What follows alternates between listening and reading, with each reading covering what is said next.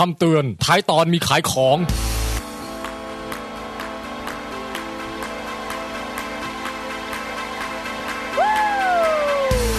มาฟังวิดแคสต์มาฟังวิดแคสต์มาฟังวิดแคสต์มาฟังวิดแคสต์มาฟังวิดแคสต์มาฟังวิดแคสต์มาฟังวิดแคส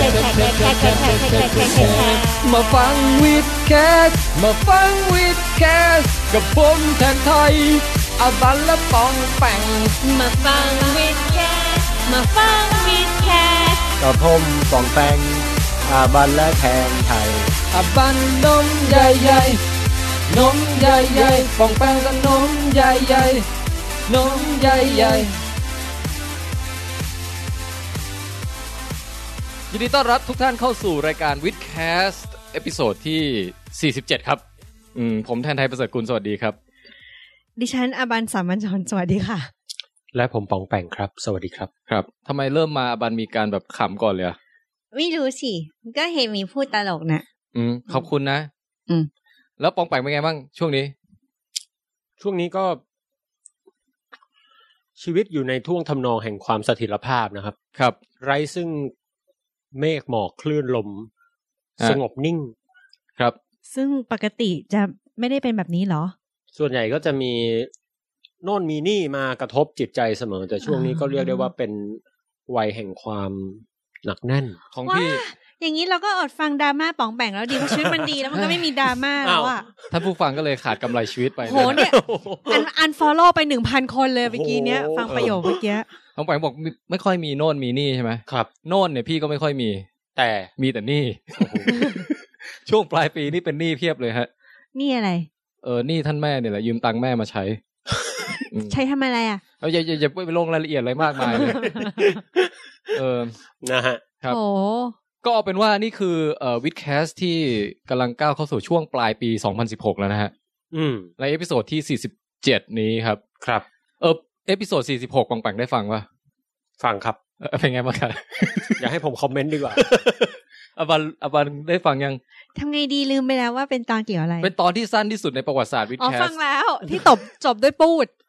เป็นตอนที่มีเสียงที่ไพเราะมากฮะใครยังไม่ได้ฟังลองไปฟังได้นะฮะเฮ้ยแล้วเฮียจะเอานั้นเป็น46ไปเลยจริงๆใช่ไหมเนี่ยมันเป็น46ไปแล้วอ่ะ เราต้องการตอกย้ำว่ารายการเราไม่มีทางที่คุณจะคาดเดาอะไรได้ แม้แต่ผมก็ยังเดาอะไรไม่ได้ ใช่โอ้โหแม้แต่ดิฉันตอนที่ฟังครั้งแรกแล้วก็พี่หมีอัพไฟล์ผิดแน่ๆเลยเดี๋ยวจะต้องโทรมาบอกว่าผิดอีกแล้วคือไม่ผิดเว้ยเราตั้งใจโอ้โหเพราะว่าตัวสาระจริงๆไปอยู่ในตอนพิเศษที่มาหลังจาก46ไงแล้วตอนพิเศษคือตอนที่เท่าไหร่นั่นแหละก็เรียกตอนพิเศษใช่ไหมตอน47เนี่ยหรอไม่คือตอนนี้สับสนจริงๆด้วยคือพี่บันคืออย่างนี้คนงงเลยว่ะไม่ผมอธิบายนิดนึงคือว่าโดยข้อเท็จจริงอ่ะผมกะเอาไว้ว่าตอนที่46จริงๆอ่ะคือการไปอัดที่แม่ฟ้าหลวงแต่ว่าเฮียเขาอ่ะทำงานศิลปะไงแปลงเนี่ยเข้าใจพี่อยู่คนเดียวมันคืองานอาร์ตที่บางทีเราอาจต้องการตีความต้องการปรัชญาอะไรอย่างเงี้ยว่าเชิงรันดอมใช่พูดง่ายก็คือตอนที่46เนี่ยมันอาจจะเป็นงานศิลปะที่ละเลงแบบทีเดียวจบรูปยังผู้คนจะต้องกล่าวขวัญถึงกันต่อไปอ่ะไม่นึกว่าจะมีคนเม้นเยอะขนาดนี้เหมือนกันนะเฮียคือเม้นเยอะกว่าไอตอนที่เป็นสาระอะไรอย่างเงี้ยไม่ค่อยคำที่มีคนคอมเมนต์บอกว่าถ้าตดแบบนี้ไปขี้เลยดีกว่าเฮ้ยเฮียเป็นศิลปินในฐานะที่เป็นศิลปินนี่รู้สึกไงกับฟีดแบ็กครับก็เวลาทำงานออกไปแล้วเราไปกระตุ้นให้คนแบบเกิดอารมณ์ได้เนี่ยเราอารมณ์โกรธนะฮะเพราะนี่แหละหน้าที่ของงานศิลปะก็คือไปปลุกเร้าอารมณ์ต่างๆอารมณ์อะไรเอ่ยนะทำได้ดีนะเฮียขอบคุณมากครับครับผมเอาละอย่างไรก็ตามตอนนี้เป็นตอน47แล้วฮะกำลังจะเข้าสู่เดือนธันวาใช่เดือนสุดท้ายของปีครับนะครับจริงๆมันคือวันที่เท่าไหร่วะวันนี้วันที่29ครับ29พฤศจิกายนนะฮะครับ ซึ่งก็ในช่วงเดือนสุดท้ายของปีเนี่ยพี่ก็อยากจะแบบปล่อยแต่ละตอนเนี่ยให้มันเป็นธีมของแบบการสรุปความก้าวหน้าด้านต่างๆโอ้นะฮะว่าในปีที่ผ่านมาเนี่ยมีด้านไหนน่าติดตามบ้างของมนุษยชาติอะไรเงี้ยมนุษยชาติของเรานี่ไปถึงหมุดหมายใช่แล้วบ้างตอนถัดๆไปอาจจะมีเรื่องที่แบบเป็นกระแสเยอะของปีเช่นเรื่อง AI เอาจริงๆตอนนี้ AI ไปถึงไหนแล้วอะไรอย่างเงี้ยนะ ช่วงกลางปีเราก็มี AI Special ไปตอนนึงอาจจะมาอัปเดตต่อจากนั้นน่าสนใจเรื่องของclimate change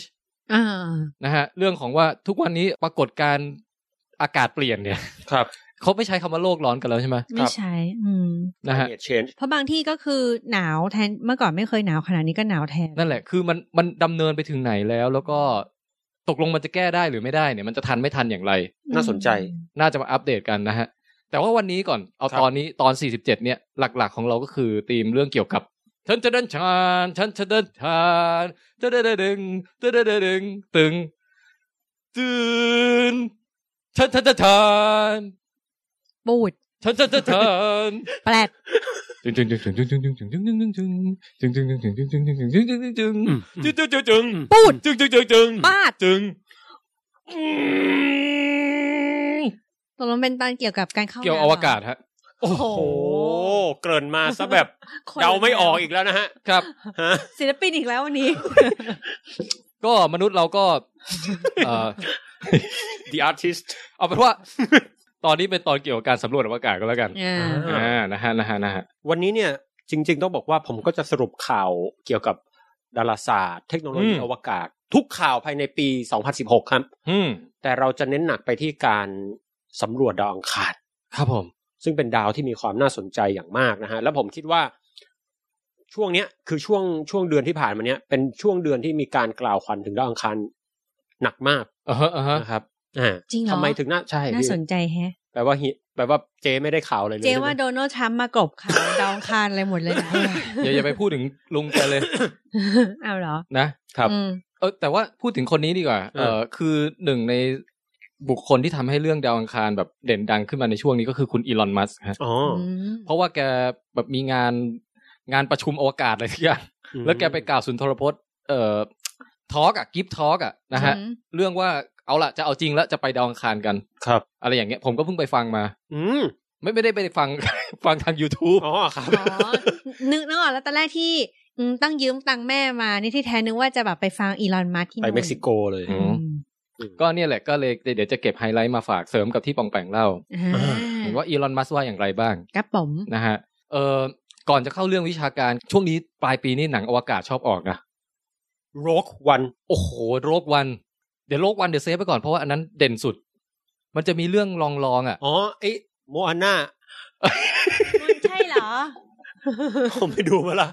เฮ้ยโมอาน่านี่มันสนุกมากเลยนะสนุกไหมเฮียสนุกมากพี่โคตรชอบเลยโอ้โหแต่เอาไว้ก่อนแล้วกันเอากลับมาอวกาศก่อนอ๋ออ้าวเดี๋ยวไปกลายเป็นมูวี่แคสเนาะ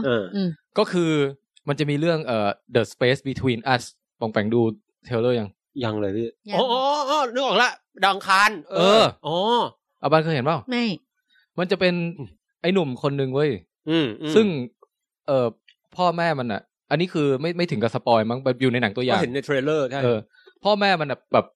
จริงๆไม่ใช่พ่อมั้งแม่นั่นน่ะแม่มันเนี่ยคลอดลูกกลางอวกาศในระหว่างที่กำลังเดินทางมิชชั่นไปดาวอังคารครั้งแรกของมนุษย์โหแล้วท้องแล้วเท่ากับว่าก็ไม่รู้ว่าพล็อตมันเป็นอะไรยังไงในรายละเอียดไปท้องระหว่างการเดินทางอันนี้ผมว่าต้องไปดูหนังแต่พล็อตประมาณว่าใช่คือระหว่างทางไปดาวอังคารมีใช่คลอดบุตรก็คือมีดาวอังคารหรืออะไรเงี้ยคล้ายๆว่าก็เลยกลายเป็นว่าเป็นเด็กที่ไม่เคยแตะโลกเลยเกิดกลางอวกาศเสร็จแล้วก็พอโตก็ไปโตที่ดาวอังคารอยู่จนเป็นวัยรุ่นน่ะถูกเลี้ยงดูมาโดยนักวิทยาศาสตร์อะไรเงี้ยเป็นเด็กผู้ชายเด็กผู้หญิงเป็นเด็กผู้ชายนี่ไง Men are from Mars Women from Venus เดี๋ยวจะรอดูภาค2ที่เป็นเด็กผู้หญิงที่ไปโตที่ดาวศุกร์นะฮะก็คือแสดงโดยสุวรรณันท์คงยิ่งนั่นเองใช่ดาวพระศุกร์ไงโอ้โหกบเคยเล่นสมัยตอนเด็กๆน่ะผู้เฒ่าผู้แก่คุยกันก็แต่ก็ตอนแรกอ่ะพี่เห็นโปสเตอร์กับแบบเริ่มครึ่งแรกของหนังตัวอย่างอ่ะเป็นไงเฮียพี่นึกว่าเป็นประมาณแบบหนังมิชชั่นอวกาศเน้นหนักไปที่ผจญภัยอวกาศเว้ยปรากฏแป๊บเดียวมันไอเด็กมันกลับมาโลกแล้วแล้วก็กลายเป็นหนังรักเว้ย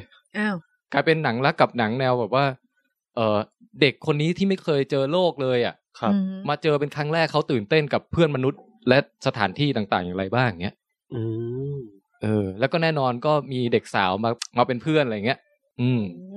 น่าดูไหมผมว่านะเรื่องเนี้ย ผมเดาทางออกเลยดราม่าชัวเป็นออกแนวซึ้งๆอะไรอย่างเงี้ยคงจะดราม่าพี่ผู้หญิงมักทำให้ผู้ชายดราม่าอยู่แล้วอือฮึไม่ก็ผู้ชายก็เหมือนกันชอบอาจจะแบบว่าโทษตัวแบบว่าทำเป็นแบบว่าดราม่าน้ำเน่าว่าไม่เราอ่ะไม่เข้าใจใครหรอกเราอ่ะดีไม่พอฉันเป็นคนดีไม่พออะไรอย่างเงี้ยมันอาจจะแบบโตที่ดาวอังคารแล้วก็หรือว่าไม่เข้าใจโลกมนุษย์ก็ได้เออใช่สิผมอ่ะไม่เคยเห็นหรอกมหาสมุทรอ่ะใช่สิวันๆผมก็อยู่แต่ในโดมปลูกมันเทศมันแก้วอะไรวะแล้วนอกจากหนังเรื่องนี้แล้วมีอะไรอีกอ่ะโอเคดูตัดข้ามอย่างเร็วเอาเป็นว่าอบันบอกไม่ค่อยน่าสนใจแล้วกันเฮ้ยแต่ผมว่าน่าสนใจนะผมรอดูมันยังไม่เข้าใช่มั้ยพี่ยังๆอย่างน้อยมีอ่ะก็เป็นอีก1เรื่องที่ออกปีนี้แล้วก็เป็นเกี่ยวกับการไปอยู่ดาวอังคารนะฮะเฮ้เขาก็จะเป็นบัตรประชาชนใบแรกของมนุษย์โลกที่แบบว่าเป็นชนมาร์เชียนใช่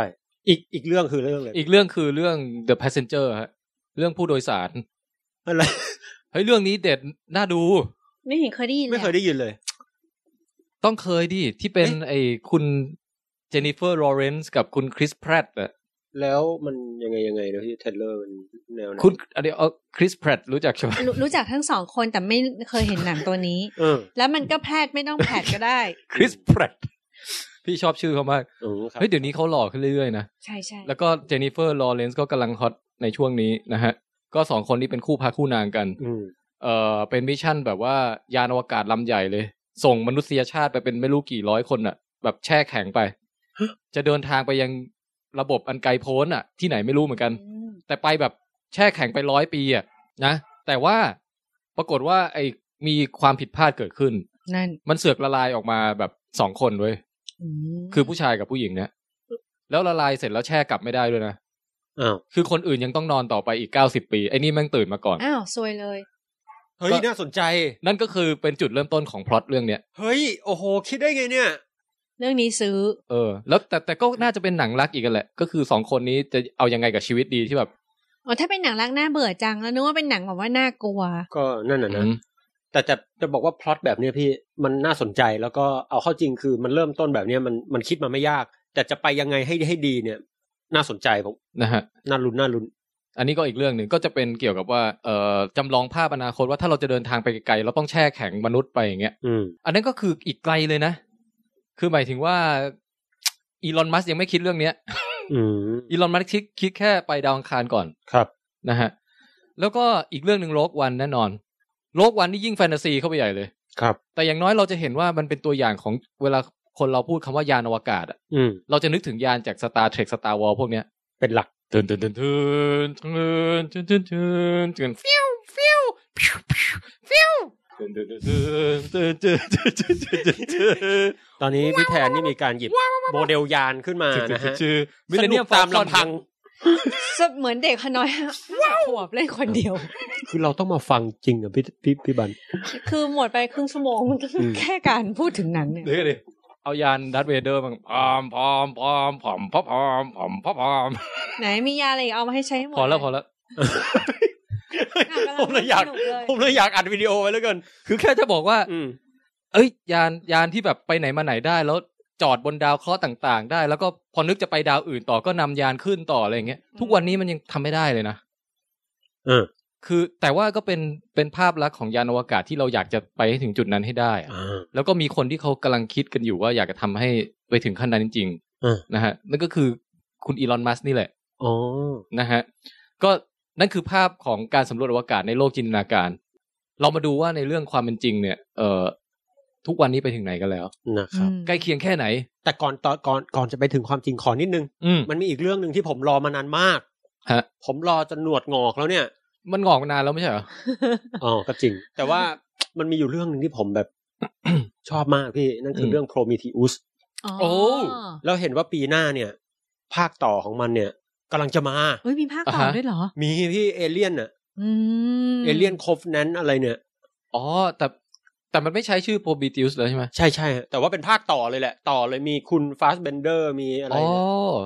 ภาคที่แล้วที่เป็นผู้หญิงเอาแม็กเย็บท้องตัวเองอะไรสักอย่างใช่ๆที่ทำคลอดเอเลี่ยนออกมาจากพุงแล้วก็แม็กเย็บได้ยินว่าตรงนั้นเป็นช็อตที่แบบทำจริงเลยใช่ไหมไม่จริงเดียวเป็นช็อตที่ดูแล้วแบบ สยองเนาะใช่ได้เลยเนี่ยเราดูอาบันว่าไงบ้างฮะคิดยังไงกับเรื่องการแบบไปอวกาศอะไรอย่างงี้บ้างหรือว่าสนใจแต่บิ๊กแบงอะไรอย่างเงี้ยเอ็กโซอินฟินิตอะไรพวกเงี้ยเอ๊ะเดี๋ยวนี้มีชื่ออินฟินิตด้วยพี่อุ๊ยแล้วพี่รู้จักวงนี้ป่ะ BTS อะไรเนี่ยรู้จักแต่ไม่รู้เป็นใครคือแค่รู้มีวงเดี๋ยวนี้มันมีวงแบบชื่อแปลกประหลาดเยอะแยะมากมายก็อดเซเว่นมีอะไรอีกนะมีเดี๋ยวนะเท่าที่ผมรู้จักนะบีท็อปอะไรสักอย่างนึงโอ้ยมอนสเตอร์อะไรก็ไม่รู้แต่ว่าเซเว่นทีนกะใช่ก่อโอ้โหแต่ว่าพี่ว่าพี่จะเลิกแล้วนะเจ้าเฮ้ยมันติดจนทำอย่างอื่นบ่จ้างเลยเจ้าโอ้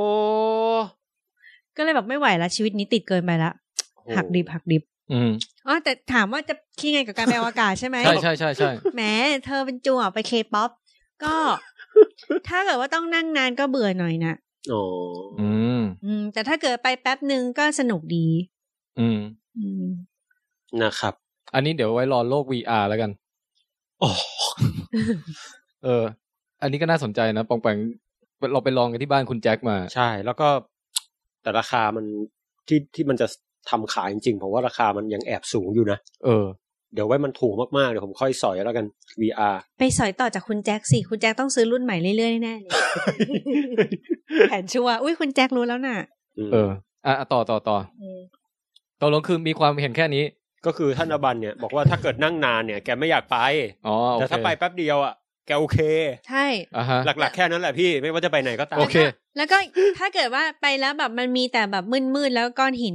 อะไรอย่างเงี้ยก็อาจจะน่าเบื่อหน่อยอ๋อ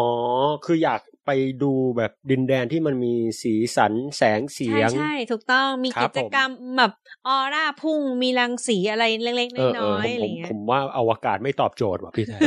เฮ้ยแต่คุณ Elon Musk เขาเห็นด้วยกับอบันนะจริงเหรอใช่ๆเขาก็ในทอล์คของเขาก็บอกว่าถ้าระหว่างเดินทางแล้วมันน่าเบื่อเกินเนี่ยผมก็ไม่เอาเหมือนกันผมจะจัดให้แบบ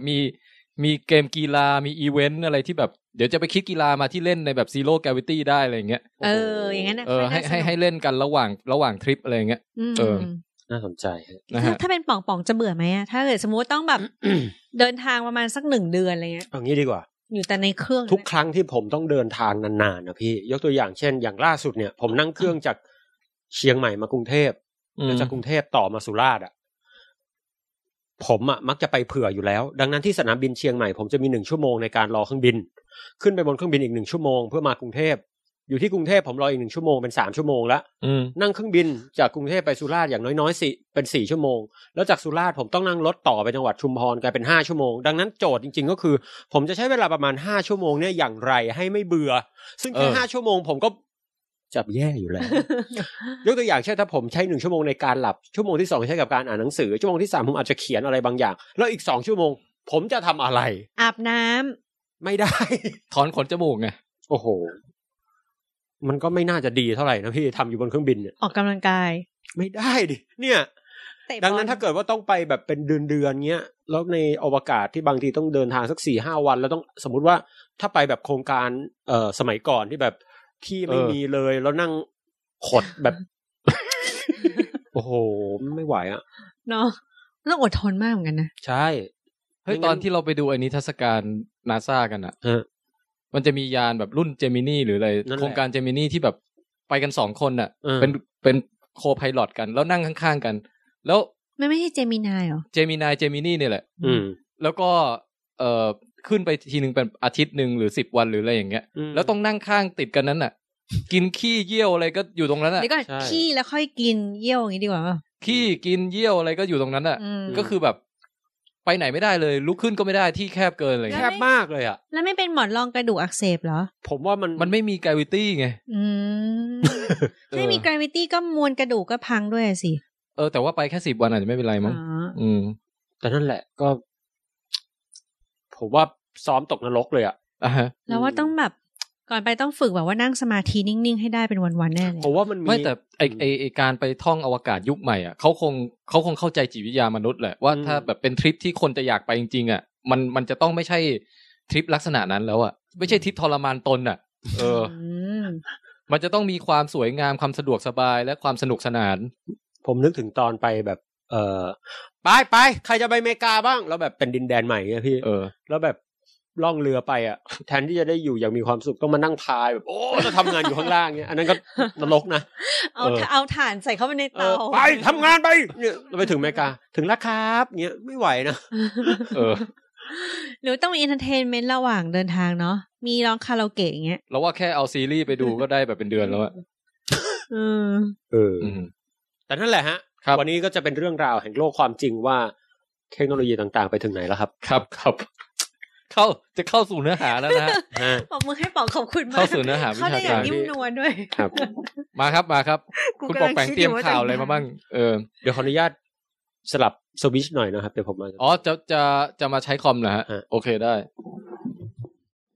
แล้วครับตอนนี้ท่านป่องนะฮะเปิดหน้าเว็บข่าวขึ้นมาแล้วครับครับเป็นข่าวที่ป่องแปลงเขียนเอง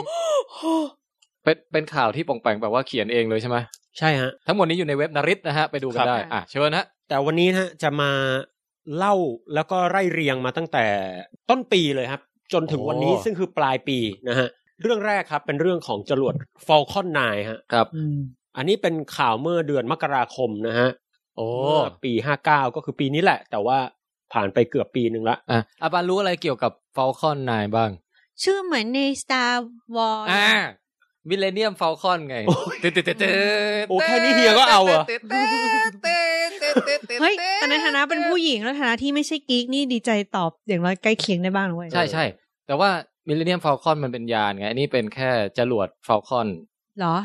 ไม่เคยอะไรให้ป๋องเล่าดิอ่ะคืออย่างนี้ฮะจรวด Falcon 9 เนี่ยจริงๆมันมีมาหลายเวอร์ชั่นละนะครับแต่โดยหลักๆก็คือจรวดที่มีแรงส่งสูงมากเพราะมีเครื่องยนต์ถึง9ตัวบูสอะฮะนี่ที่มาของชื่อ9อ่ะใช่ฮะพี่นึกว่าแบบเป็นรุ่นที่9มันระเบิดมา9ครั้งแล้วครั้งที่9แบบสำเร็จอะไรเงี้ยน่าจะเยอะกว่านั้นนะพี่แต่ว่ามันก็ไม่ได้มีใครเป็นไรนะเท่าที่ทราบแต่ Falcon 9 ที่เป็นข่าวเมื่อเดือนมกราคมปี59เนี่ยก็คือว่ามันเป็นจรวดที่สามารถขึ้นไปปฏิบัติภารกิจคือส่งดาวเทียมออกไปแล้วตัวมันก็ดูจากรูปนั่นนะครับก็ลังกา1รอบนะฮะลังกาฮะตีลังกาครับอ๋อครับแล้วก็ลงกลับมาจอดบนฐานได้อย่างนุ่มนวลสวยงามมีการตีลังกาด้วยต้องหมุนรอบนึงแล้วก็เอาตูดนะฮะมาลงเอามาลงมันเชียขำอะไรเนี่ยเปล่าพี่นึกภาพออกแปลงแบบพุ่งขึ้นไปแล้วก็ตีลังกาแล้วเอาตูดลงมาโอเคนะครับเพราะรูปทรงออกแปลงก็สูงๆคล้ายๆจรวดครับขอบคุณนะฮะซึ่งต้องบอกก่อนว่านี่เป็นก้าวใหม่ของการส่งจรวดเลยทีเดียวนะฮะเพราะว่าแต่เดิมเนี่ยจรวดที่ถูกส่งออกไปเนี่ยนะครับก็จะสลัดทิ้งกลายเป็นขยะอวกาศอะไรไปเลยโยนทิ้งโยนขว้างแล้วก็ต้องมานั่งสร้างจรวดใหม่กันแล้วก็ค่าจรวดก็ต้องแพงนะครับถ้าอันนี้คือเอาลงกลับมาได้แล้วแต่จะกลับมาใช้ใหม่ได้หรือไม่ต้องมาดูกันต่อไปแต่อย่างน้อยที่สุดมันเป็นนิมิตหมายที่ดีว่าถ้าเอากลับมาใช้ใหม่ได้ราคาจรวดก็จะน่าจะถูกลงนี่ต้องบอกว่า Falcon 9 เนี่ยเป็นผลิตภัณฑ์ของSpaceX ซึ่งก็เป็นบริษัทของคุณ Elon Musk เนี่ยนะฮะแล้วก็ในทอล์คเนี่ยคุณ Elon Musk เขาก็บอกไว้เลยบอกว่าเราจะต้องตระหนักถึงการ reuse ทุกอย่างที่ไปอวกาศเนี่ยต้อง reuse ให้ได้ให้หมดถ้าไม่อย่างนั้นเนี่ยมันเบ้อจริงๆคุณอีลอนมัสก์เวลาพูดเขาพูดเรียบๆนะเขาไม่มีแบบการแบบท่านทั้งหลายจงฟังอะไรเงี้ยเขาก็พูดแบบพูดเรียบๆสำเนียงเรียบๆของเขาไปอ่ะเขามีแฟนยังเฮ้ยอันนี้เราไม่แน่ใจว่ะมีครับมีแล้วก็ลูกถ้าผมจำไม่ผิดมีลูกด้วยลูกผู้ชายหมดเลยด้วยนะงั้นก็ไม่เป็นไรเราไปหวังที่ลูกได้อยู่กลับมาดูจรวดของเขาก่อนครับขอบคุณครับจรวดของเขาอะไรล่ะคืออย่าเถื่อนสิหมายถึงจรวด Falcon 9 จรวดใช่เขาก็บอกว่าเนี่ยถ้าจะไปอวกาศแล้วไปแต่ละครั้งเนี่ยแล้วทิ้งขว้างทุกครั้งอ่ะคุณลองนึกดูถ้าเกิดแบบสมมุติคุณนั่งเครื่องบินปองแปงแบบนั่งเครื่องบินจากเชียงใหม่มากรุงเทพแล้วเอาเครื่องบินมันทิ้งไปเลยโอ้ไม่ใช่กางเกงในใช้แล้วทิ้งด้วยคือมันจะแพงมากเลยเว้ยว่ะทริปปองแปงจากเชียงใหม่มากรุงเทพเนี่ยอาจจะเท่ากับราคาเครื่องบินนั้นซึ่งหลายร้อยล้านหรืออะไรเงี้ยยิ่งไปโอกาสนี่ยิ่งแพงใหญ่เพราะนั้นขีดค่าไปได้เลยการที่จะคิดว่าแบบทำอะไรแล้วใช้แล้วทิ้งอ่ะเราต้องคิดเรื่องการเอาจรวดกลับมาลงจอดที่เดิมแล้วใช้ใหม่ให้ได้ซึ่งในภารกิจที่เขาคิดจะไปดาวอังคารเนี่ยก็มีการนำจรวดเนี่ยลงกลับมาบนโลกส่วนหนึ่งด้วยนะฮะ นี่น่าจะเป็นฐานหนึ่งที่ทำให้เขามีความมุ่งมั่นที่จะทำภารกิจสู่ดาวอังคารได้อย่างมั่นใจนั่นเองเจ๋งอ่ะนะครับทีนี้อธิบายเล็กน้อยว่าความน่าสนใจของภารกิจนี้นอกจากมันจะนำไปสู่ภารกิจดาวอังคารแล้วเนี่ยเขาบอกว่าทำไมการสร้างจรวดที่ลงจอดได้เป็นเรื่องยากวิศวกรที่เขาเป็นคนออกแบบเรื่องนี้เนี่ยเขาก็ออกมาให้สัมภาษณ์นะว่าคิดง่ายๆครับแค่เอาของประมาณ500ตันขึ้นสู่ห้องอวกาศนี่ก็ยากแล้วแล้วก็ต้องปลดสัมภาระที่ตำแหน่งที่เหมาะสมแล้วก็โอ้โหกว่าจะลงมาจอดได้ทีมงานเขาเปรียบว่ามันยากเหมือนการพยายามขว้างดินสอให้ข้ามตึก Empire State ซึ่งสูง381เมตรนะฮะเป็นไปไม่ได้แล้วให้ดินสอเนี่ยตกกลับลงมาใส่กล่องรองเท้าที่วางอยู่อีกฝ้าของตึกพอดียากมากอ่ะค่อนข้างยากมากๆนะฮะต้องคำนวณเป๊ะมากเลยเนาะเป๊ะมากนะครับโอ้นี่ก็เลยเป็นข่าวอันแรกเรื่องความก้าวหน้าของมนุษยชาติใช่ว่าเราสามารถอย่างน้อยก็มีต้นแบบจรวดที่สามารถขึ้นไปแล้วกลับมาจอดได้อย่างสวยงามแล้วใช่ครับ yes. แต่กว่าจะไปถึงจุดนั้นนี่ระเบิดมาหลายรอบแล้วนะระเบิดมาบึ้ม บึ้มจริงครับระเบิดมาหลายรอบมากระเบิดเบ้อ พอลงจอดสำเร็จปุ๊บรอบต่อไปก็ระเบิดอีก oh. แล้วก็สำเร็จอีกอะไรเงี้ยโอ้มันก็ยังไม่เสถียรนะผมว่าใช่ๆไม่มีคนนั่งในจรวดคือบังคับเอาไม่มีทดสอบแค่ตัวเครื่องยนต์กับระบบการนำล่องอะไรอย่างงี้ก่อนใช่แล้วก็สิ่งที่สูญเสียไปก็มีพวกดาวเทียมที่เขาติดไปสัมภาระตรงหัวมันครับละฮะแล้วก็ข่าวในเดือนมกราคมยังไม่จบนะครับเมื่อเดือนมกราคมเนี่ยองค์การ NASA ก็บอกว่ากล้องโทรทัศน์อวกาศยักษ์เจมส์เว็บเนี่ยเพลงข่าวสั้นไงโอ้ครับสำเร็จมาครึ่งทางแล้วครับพี่ขออนุญาตเอาชามะนาวสาดหน้าได้ไหมเชิญฮะเชิญเอายายเลยยายเลยพี่เจ๊จะได้กินชามะนาวได้อย่างอร่อยอ๋อพี่จะหยิบมาดื่มนะอ๋องคิดว่าอะไรเนาะพี่อ๋องคิดดูถ้าเรา3คนไปอวกาศด้วยกันแล้วอยู่อย่างเงี้ย8เดือนน่ะตีกันตายพูดเอางี้พี่ยังไม่ต้องไปอวกาศเอาอยู่ในห้องนี้ก่อนแล้วไม่ต้อง8เดือนเอา8วันพอพี่ว่า8ชั่วโมงก็พอพี่ว่า8ชั่วโมงก็ตีกันแล้ว8ฉันเริ่มคนแรกเลยงอแงอย่างไรก็ตามครับอันนี้เล่าสักเล็กน้อยว่ากล้องโทรทัศน์เจมส์เว็บเนี่ยทำไมถึงเป็นข่าวใหญ่นะฮะเพราะว่าเส้นผ่านศูนย์กลางของกระจกที่เอาไว้รวมแสงเนี่ยใหญ่ถึง6.5 เมตรอะครับหูจากเดิมที่ฮับเบิลเนี่ยใหญ่แค่2.5 เมตรจริงๆคือ 2.4 เมตรแต่ก็ประมาณ2.5 เมตรอะไรเงี้ยคือใหญ่กว่าเดิม100% กว่าพี่อะฮะพี่มีรูปเทียบขนาดให้ดูด้วยองค์ปังไปกดดินี่ฮะนี่รูปเทียบขนาดให้ดูว่ากระจกของกล้องเจมส์เว็บเนี่ยเทียบกับตัวคนคือกล้องฮับเบิลอ่ะมันเป็นกระจกกลมๆใช่ป่ะครับสูงเท่าคนแล้วล่ะสูงประมาณ2เมตรกว่าอะไรเงี้ย2เมตรครึ่งใช่อ่ะฮะแต่ของเจมส์เว็บเนี่ยเท่าไหร่นะ 6.5 เมตร 6.5 เมตรแล้วก็เป็นกระจก6ด้านฮะ6เหลี่ยมติ้วติ้วติ้วติ้วติ้วติ้วติ้วติ้วติ้วติ้วติ้วติ้วติ้วติ้วติ้วติ้วติ้วติ้วติ้วความใหญ่ของกระจกนี่ถือว่า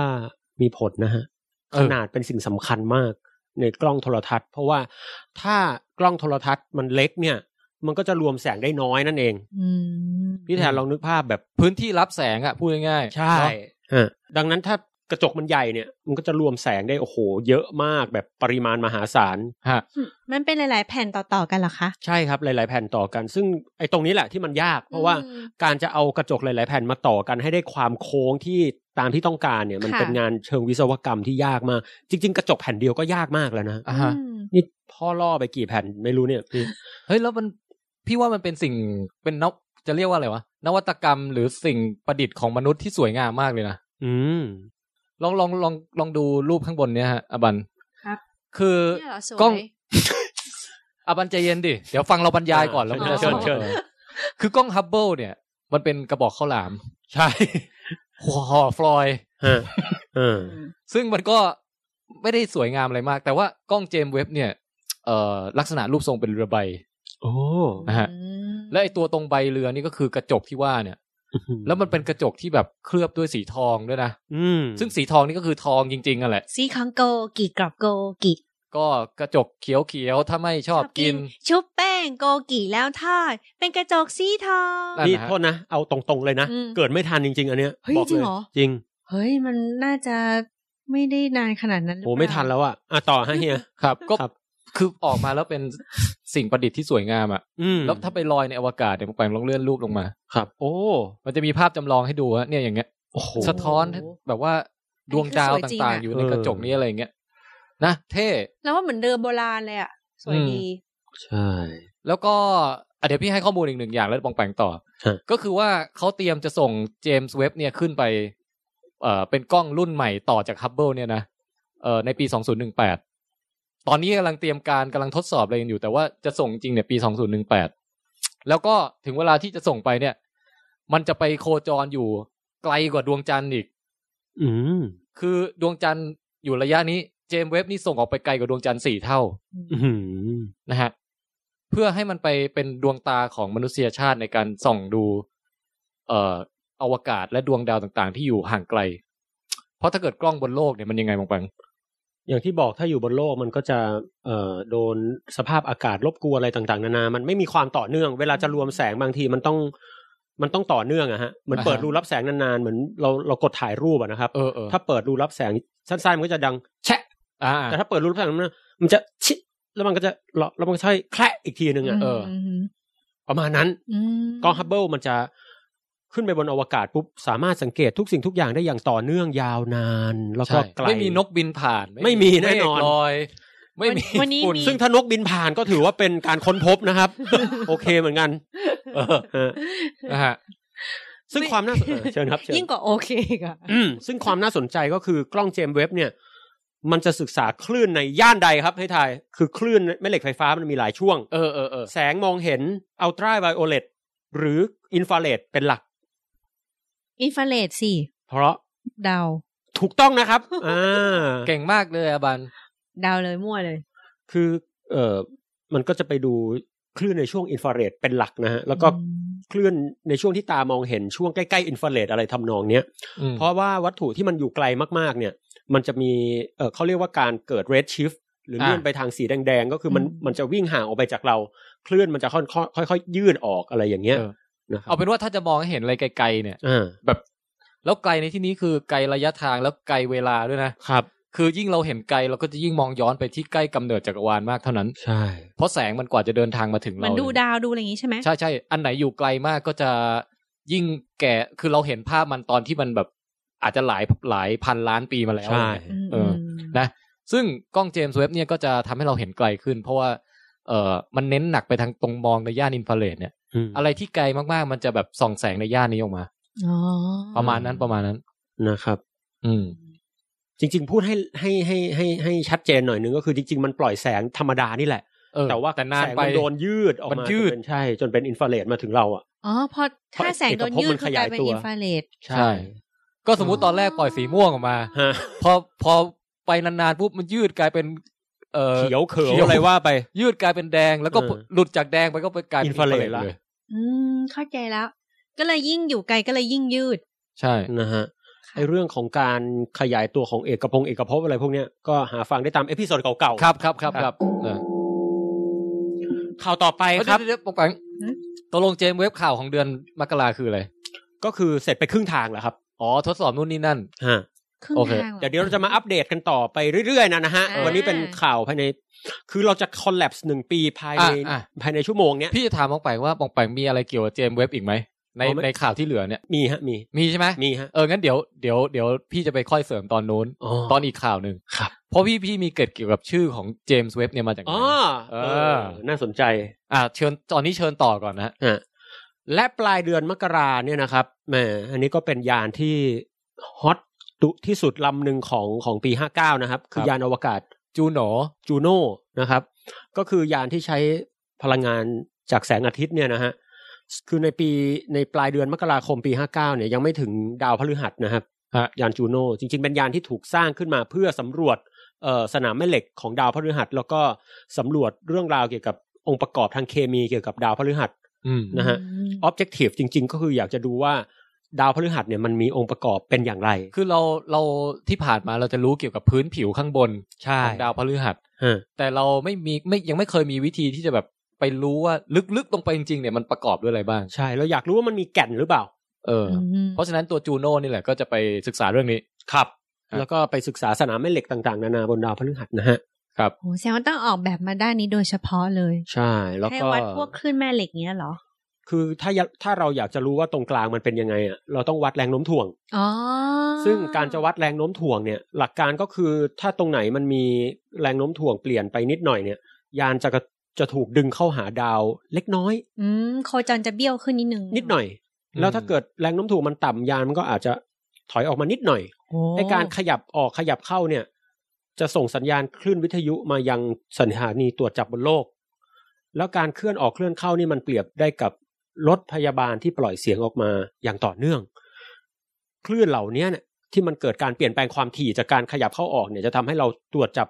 แรงโน้มถ่วงบนดาวพฤหัสได้คำนวณได้อะไรเงี้ยเนาะแสดงว่ายานต้องแบบเซนซิทีฟมากโอ้เซนซิทีฟมากหมายถึงว่าถ้าไปด่ามันแล้วมันจะน้อยใจอย่างเงี้ยไม่ใช่ละแต่ข่าวเมื่อปลายเดือนมกราคมเนี่ยที่ผมว่ามันน่าสนใจก็เพราะว่าNASA เขาทดสอบยาน Juno เนี่ยนะฮะสำเร็จครับยังไม่ถึงดาวพฤหัสแต่สำเร็จในแง่ที่ว่ามันเป็นยานที่ใช้โซลาร์เซลล์ที่เดินทางไปได้ไกลที่สุดนะครับคือตัวโซลาร์เซลล์อ่ะปกติแล้วเนี่ยมันก็ใช้อยู่บนโลกมันก็ไม่ดราม่าอะไรหรอกแต่ต้องถอยห่างไปถึงดาวพฤหัสเนี่ยมันไกลมากแสงมันอ่อนคือพระอาทิตย์มันเหลือเป็นจุดเม็ดกระจึงนึงเองนะถ้ามองจากตรงนั้นอ่ะโอ้โหซึ่งวิศวกรรมโซลาร์เซลล์อะไรต่างๆนานาแล้วก็ความรู้เกี่ยวกับเรื่องพวกนี้เนี่ยมันจะเป็นการกรุยทางให้กับภารกิจสำรวจดวงจันทร์ยูโรปาของดาวพฤหัสในอนาคตนะครับเพราะว่าเวลาเราจะส่งยานอวกาศอุปกรณ์ไฟฟ้าในนั้นน่ะถ้าเราเอาแบตเตอรี่ไปอ่ะมันก็ใช้เดี๋ยวก็หมดจริงไหมพี่ใช่แต่ถ้าเอากัมมันตรังสีเป็นตัวชาร์จไฟอย่างเงี้ยเกิดระเบิดขึ้นมาแล้วผงกัมมันตรังสีมันกระจายไปทั่วชั้นบรรยากาศโลกเดี๋ยวก็จะมีคนแบบอ๋อไม่เอาอ่ะไม่เอา อะไรเงี้ยโซล่าดูเป็นมิตรสุดแล้วเป็นมิตรประหยัดใช่ยั่งยืนประหยัดเปล่าไม่รู้อ๋อเหรอแต่ว่าดูเป็นมิตรต่อธรรมชาตินะฮะนี่ก็เป็นก้าวใหม่ของวิศวกรรมเชิงอวกาศครับจูโน่ตอนนี้ก็ไม่รู้ศึกษาไปถึงไหนแล้วนะเพราะไปถึงสักระยะละเดี๋ยวเล่าให้ฟังต่อเดี๋ยวมีนี่เราย้อนเวลาอยู่เดือนอะไรละตะกี้ปลายเดือนมกราครับเชิญและเมื่อต้นเดือนกุมภาพันธ์ปี2559เนี่ยนะครับโอ้อันนี้ทีมวิจัยไลโก้นะครับก็ประกาศฮะตรวจจับค้นพบคลื่นความโน้มถ่วงได้เป็นครั้งแรกของโลกครับไอ้ข่าวที่ฮือฮาตอนนั้นนี่ก็ปีนี้นะครับเหมือนนานมาแล้วเลยใช่เหมือนแบบผมรู้สึกเหมือนนานมาแล้วไงไม่รู้ คือจริงๆแล้วมันตรวจจับได้ตั้งแต่ปี2015แล้วแต่เปเปอร์อะไรเขาก็กว่าจะมาตีพิมพ์ให้มันชัดเจนก็กุมภาปี2016นั่นเองนะครับการตรวจจับคลื่นความโน้มถ่วงนี่ก็เรียกได้ว่าฮือฮานะฮะเมืองไทยเรานี่ก็มีเสวนาเรื่องนี้เยอะแยะมากมายทำไมมันถึงถือเป็นข่าวเกี่ยวอวกาศบ้างเพราะคลื่นความโน้มถ่วงมันอยู่ในอวกาศนั่นเองนะครับแล้วก็สรุปสั้นๆก็คือทฤษฎีไอน์สไตน์มันทำนายว่านะฮะทฤษฎีสัมพัทธภาพทั่วไปของไอน์สไตน์ทำนายว่ามวลสารที่มันเกิดความเร่งนะครับหรือวิ่งมาชนกันแรงๆเนี่ยมันจะเกิดคลื่นความโน้มถ่วงของอวกาศกระเพื่อมมา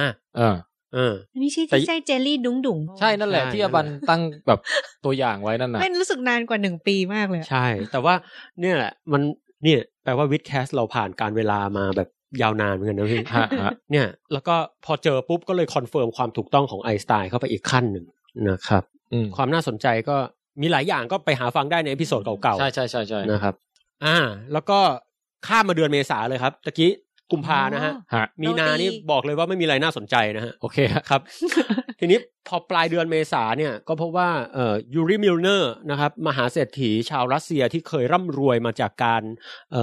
ซื้อหุ้นพวก IT ของอเมริกาไว้อะไรแล้วก็ลงทุนหลายๆอย่างเนี่ยนะครับแกทำโครงการชื่ออะไรวะเดี๋ยวนะเป็นยานที่จะไปสำรวจดาวฤกษ์ Alpha Centauri คือดาวฤกษ์ที่อยู่ใกล้กับดวงอาทิตย์ที่สุดประมาณ4ปีแสงกว่าๆนะครับครับก็คือถ้าเกิดเดินทางความเร็วแสงก็4ปีถึงใช่ฮะแต่อันนี้เขาจะทำเป็นไลท์เซลล์ครับก็คือเป็นเรือใบสุริยะฮะแล้วก็ยิงเลเซอร์ไปใส่มันฮะปิ้วปิ้วอันนี้วิดแคสก็เคยเล่าเรื่องการเดินทางแบบนี้เหมือนกันใช่ไลท์เซลล์นะฮะตอนนั้นออกแบบน่ารักดีอ่ะเป็นเรือใบสุริยะที่รับแสงแล้วก็เอาแรงดันจากแสงเนี่ยไปขับเคลื่อนให้ตัวมันเร็วขึ้นเรื่อยๆคือถ้าสมมติพี่ไปยืนใส่ล้อสเก็ตสักหน่อยแล้วกันครับยืนบนสเก็ตบอร์ดก็ได้แล้วตากแดดนานๆอย่างเงี้ยพี่จะขยับไปข้างหน้าบ่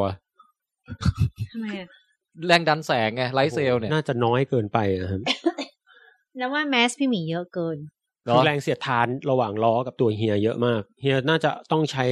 เฮียต้องยืนใกล้ดวงอาทิตย์มาก ยังไม่รู้จะไปเปล่าถ้าพี่เพิ่มพื้นที่ในการรับแสงได้ไหมได้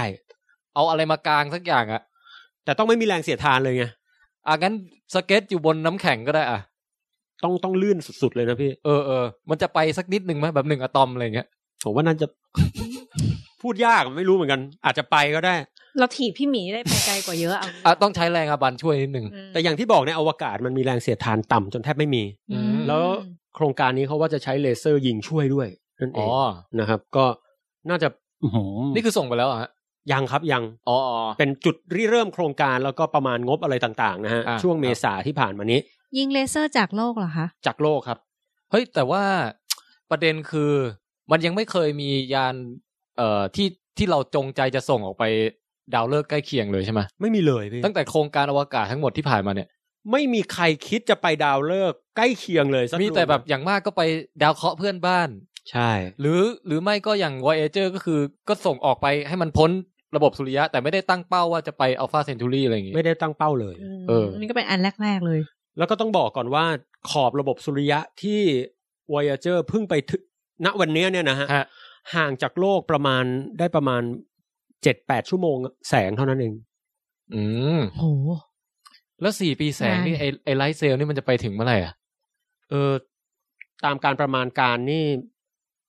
น่าจะนานพอสมควร 1,000 ปีได้ยินว่าสัก30 ปีอะมั้ง30 ปีก็ยังถือว่าโอเคนะใช่ๆผมว่าแล้วก็กว่าจะส่งเก็บข้อมูลส่งสัญญาณอีกประมาณ4ปีนี่คือส่งมาถึงโลกข้อมูลหยดแรกมาถึงโลกนะฮะแต่ข้อมูลเนี่ยยิ่งมันห่างเนี่ยตัวความจุของข้อมูลเนี่ยก็ยิ่งเบาบางก็ต้องรอเก็บจนแบบโหบริบูรณ์พี่ว่าอะไรวะแบบสมมุติเราส่งยานนี้ออกไปปีหน้าครับแล้วอีก50 ปีผ่านไปไอ้นี่ยังสมมุติยังไปไม่ถึงใช่แล้วเรามียานรุ่นใหม่แล้วอะใช้เวลาแบบ2 ปีแม่งไปถึงแล้วอะแซงไอ้นี่ไปแบบเซ็งเลยมันจะเซ็งป่ะวะแบบอะไรวะกูเดินทางมา50 ปีโอ้ก็มีความคลาสสิกไม่เป็นไรหรอกวินเทจเอ้ยเป็นผมว่าเป็นไปได้เนี่ยเป็นพล็อตหนังเรื่องใหม่ครับเหรอใช่ผมว่าน่าสนใจเฮ้ยอาจจะเป็นยานอวกาศที่แบบมีบรรทุกคนไปด้วยแล้วแบบพวกเราคือรุ่นแรกของมนุษยชาติที่จะเดินทางไปยังดาวฤกษ์อื่นแล้วก็เดินทางไปแบบนี่ถูกแช่แข็งด้วยไงมีลูกมีเมียอะไรกันในบนยานอะไรแบบว่า เป็นเจเนเรชันที่3แล้วสักพักไอยานรุ่นใหม่แม่งแซงฟิวแบบไปถึงก่อนอะไรเงี้ยโหงานนี้เศร้าเลยอ่ะโอเคอย่างไรก็ตามกลับมาที่ข่าวต่อไปครับนะฮะจากเมษาไปพฤษภานี่ก็มีเรื่องราวเกี่ยวกับข่าวดาวอังคารใกล้โลกนะครับ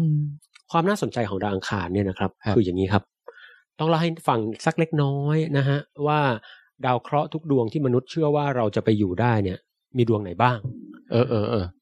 เกินก่อนเพราะว่าเดี๋ยววันนี้เรายังไงก็ต้องพูดเรื่องดาวอังคารใช่ครับเป็นหลัก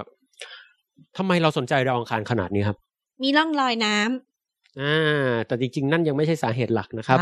อันนี้ได้ไปอยู่ใกล้1คะแนนอยู่ใกล้ก็ถ้าเทียบกับไปเนปจูนหรือไปพลูโตอะไรเงี้ยก็เรียกได้ว่าใกล้นะใกล้ฮะใกล้ใกล้มากด้วยแต่อย่างสมมุติวีนัสดาวศุกร์ก็ใกล้เหมือนกันทำไมเราเลือกดาวอังคารมากกว่าดาวศุกร์ล่ะอันนี้ทุกคนรุมถามท่านบันนะฮะครับมันอาจจะเป็นเรื่องแล้วเราต้องถามท่านบันเยอะหน่อยนะเพราะดูท่านบันท่าทางตอนนี้เริ่มง่วงนอนแล้วหรือภูมิศาสตร์ยังไงฮะยังไง ของภูเขาท่าทางจะปลูกหญ้าได้ง่ายดีก็เป็นไปได้เพราะว่าเขาก็คิดว่าถ้าเราจะไปอยู่จริงๆเราก็ต้องเปลี่ยนแปลงลักษณะให้มันกลายเป็นใกล้เคียงโลกถูกไหมครับซึ่งไอวีนัสเนี่ยถ้าจะเปลี่ยนยากแล้วแหละเพราะอุณหภูมิมันแบบมันมหากาพย์อะยังไงนะมองไปคือตัวอันนี้ผมไล่ดาวพุธก่อนดาวพุธใกล้ดวงอาทิตย์มากร้อนเกินไอ้ด้านที่ใกล้เนี่ยก็ร้อนมากส่วนไอ้ด้านที่ห่างเนี่ยไอ้ที่หันออกจากดวงอาทิตย์เนี่ยก็เย็นจัดคือในอวกาศเนี่ยถ้าเกิดตรงไหนไม่โดนแสงเนี่ยฮะมันจะเย็นจัดทันทีเพราะความร้อนเนี่ยไม่มีอะไรคอยห่อหุ้มมันไว้ดาวพุธดวงเล็กไม่มีกับการพาความร้อนเลยมาตามอากาศอะไรตามมันด้วยใช่ไหมแต่ว่าดาวพุธมันก็หมุนรอบตัวเองใช่ดังนั้นถ้าพี่อบันไปอยู่ตอนเช้าพี่อบันจะต้องดื่มพี่อบันไม่ทันได้ดื่มกาแฟน้ำกาแฟก็จะหายไปแต่ทันทีที่ตอนเย็นเริ่มกดน้ำกาแฟลงมาได้แล้วเริ่มมืดน้ำกาแฟนั้นก็จะแข็งทันทีพูดง่ายคือไม่ได้กินกาแฟนะฮะอันนี้พี่ไม่ให้ผ่านนะอันเนี้ยพี่ว่าพี่ไม่ห่วงเรื่องกาแฟว่ะฉันห่วงตัวฉันก่อนดาวพุธนี่ค่อนข้างชัดเจนว่าไม่ผ่านครับ ทีนี้ดาวศุกร์เนี่ยขนาดเขนิดอะไรก็พอๆกับโลกก็เรียกได้ว่าเป็นฝาแฝดนะฮะมันเป็นพี่น้องเป็นอะไรน่าสนใจแต่ความไม่น่าสนใจเนี่ยก็คือที่พี่แทนพูดมาบอกว่ามันค่อนข้างร้อนแบบบุมบาระเฮก็คือน่าทึ่งก็คือร้อนกว่าสงกรานต์บ้านเราเหรอโอ้โหหลายร้อยเท่าอ่ะคือดาวศุกร์เนี่ยอุณหภูมิเฉลี่ยประมาณ400องศาเซลเซียสคือมันถึงชื่อดาวศุกร์ไงอันนั้นมันศุกร์แบบอันนั้นสอเสือแต่ดาวศุกร์เนี่ยมันร้อนกว่าเนี่ยคือร้อน400องศาเซลเซียสเนี่ยร้อนกว่าดาวพุธอีกนะร้อนกว่าอุณหภูมิเฉลี่ยดาวพุธคือไอ้ดาวพุธเนี่ยมันใกล้ก็จริงแต่ไอ้ด้านไกลมันก็เย็นจัดบวกลบออกมามันก็ยังพอกล่อมแกล้มอ่ะแต่มันเอ็กซ์ตรีมไงพี่แต่ว่าไอ้ดาวศุกร์เนี่ยอุณหภูมิเฉลี่ยร้อนกว่าเพราะว่าเมื่อนานมาแล้วเนี่ยมันมีภูเขาไฟระเบิดรุนแรงมากเดี๋ยวทำเสียงให้เชิญครับซึ่งภูเขาไฟเนี่ยเวลามันระเบิดเนี่ยมันก็จะมีแก๊สคาร์บอนไดออกไซด์อะไรต่างๆนะครับเต็มไปหมดนะฮะชั้นบรรยากาศของมันทำให้ชั้นบรรยากาศมันหนามากพอชั้นบรรยากาศมันท่านบันหยิบกันไกลนะฮะทำอะไรครับอย่าใช้ความรุนแรงตอนนี้รักสันติภาพนะโอ้ Love and Peace นะฮะมนุษยชาติมันร่วมมือกันไปอวกาศอย่าใช้ความรุนแรงชั้นบรรยากาศมันหนาครับคือพวกภูเขาไฟมันระเบิดต่อเนื่องยาวนานจนชั้นบรรยากาศมันหนาเตอะพอหนามากๆเข้าเนี่ยมันก็เกิดปรากฏการณ์เรือนกระจกที่รุนแรงมากเรียกว่าเป็นnegative feedback ก็คือพอมันเริ่มร้อนเสร็จก็เหนียวนำเหมือนทำให้เกิดภูเขาไฟมากขึ้นภูเขาไฟระเบิดเสร็จก็เป็น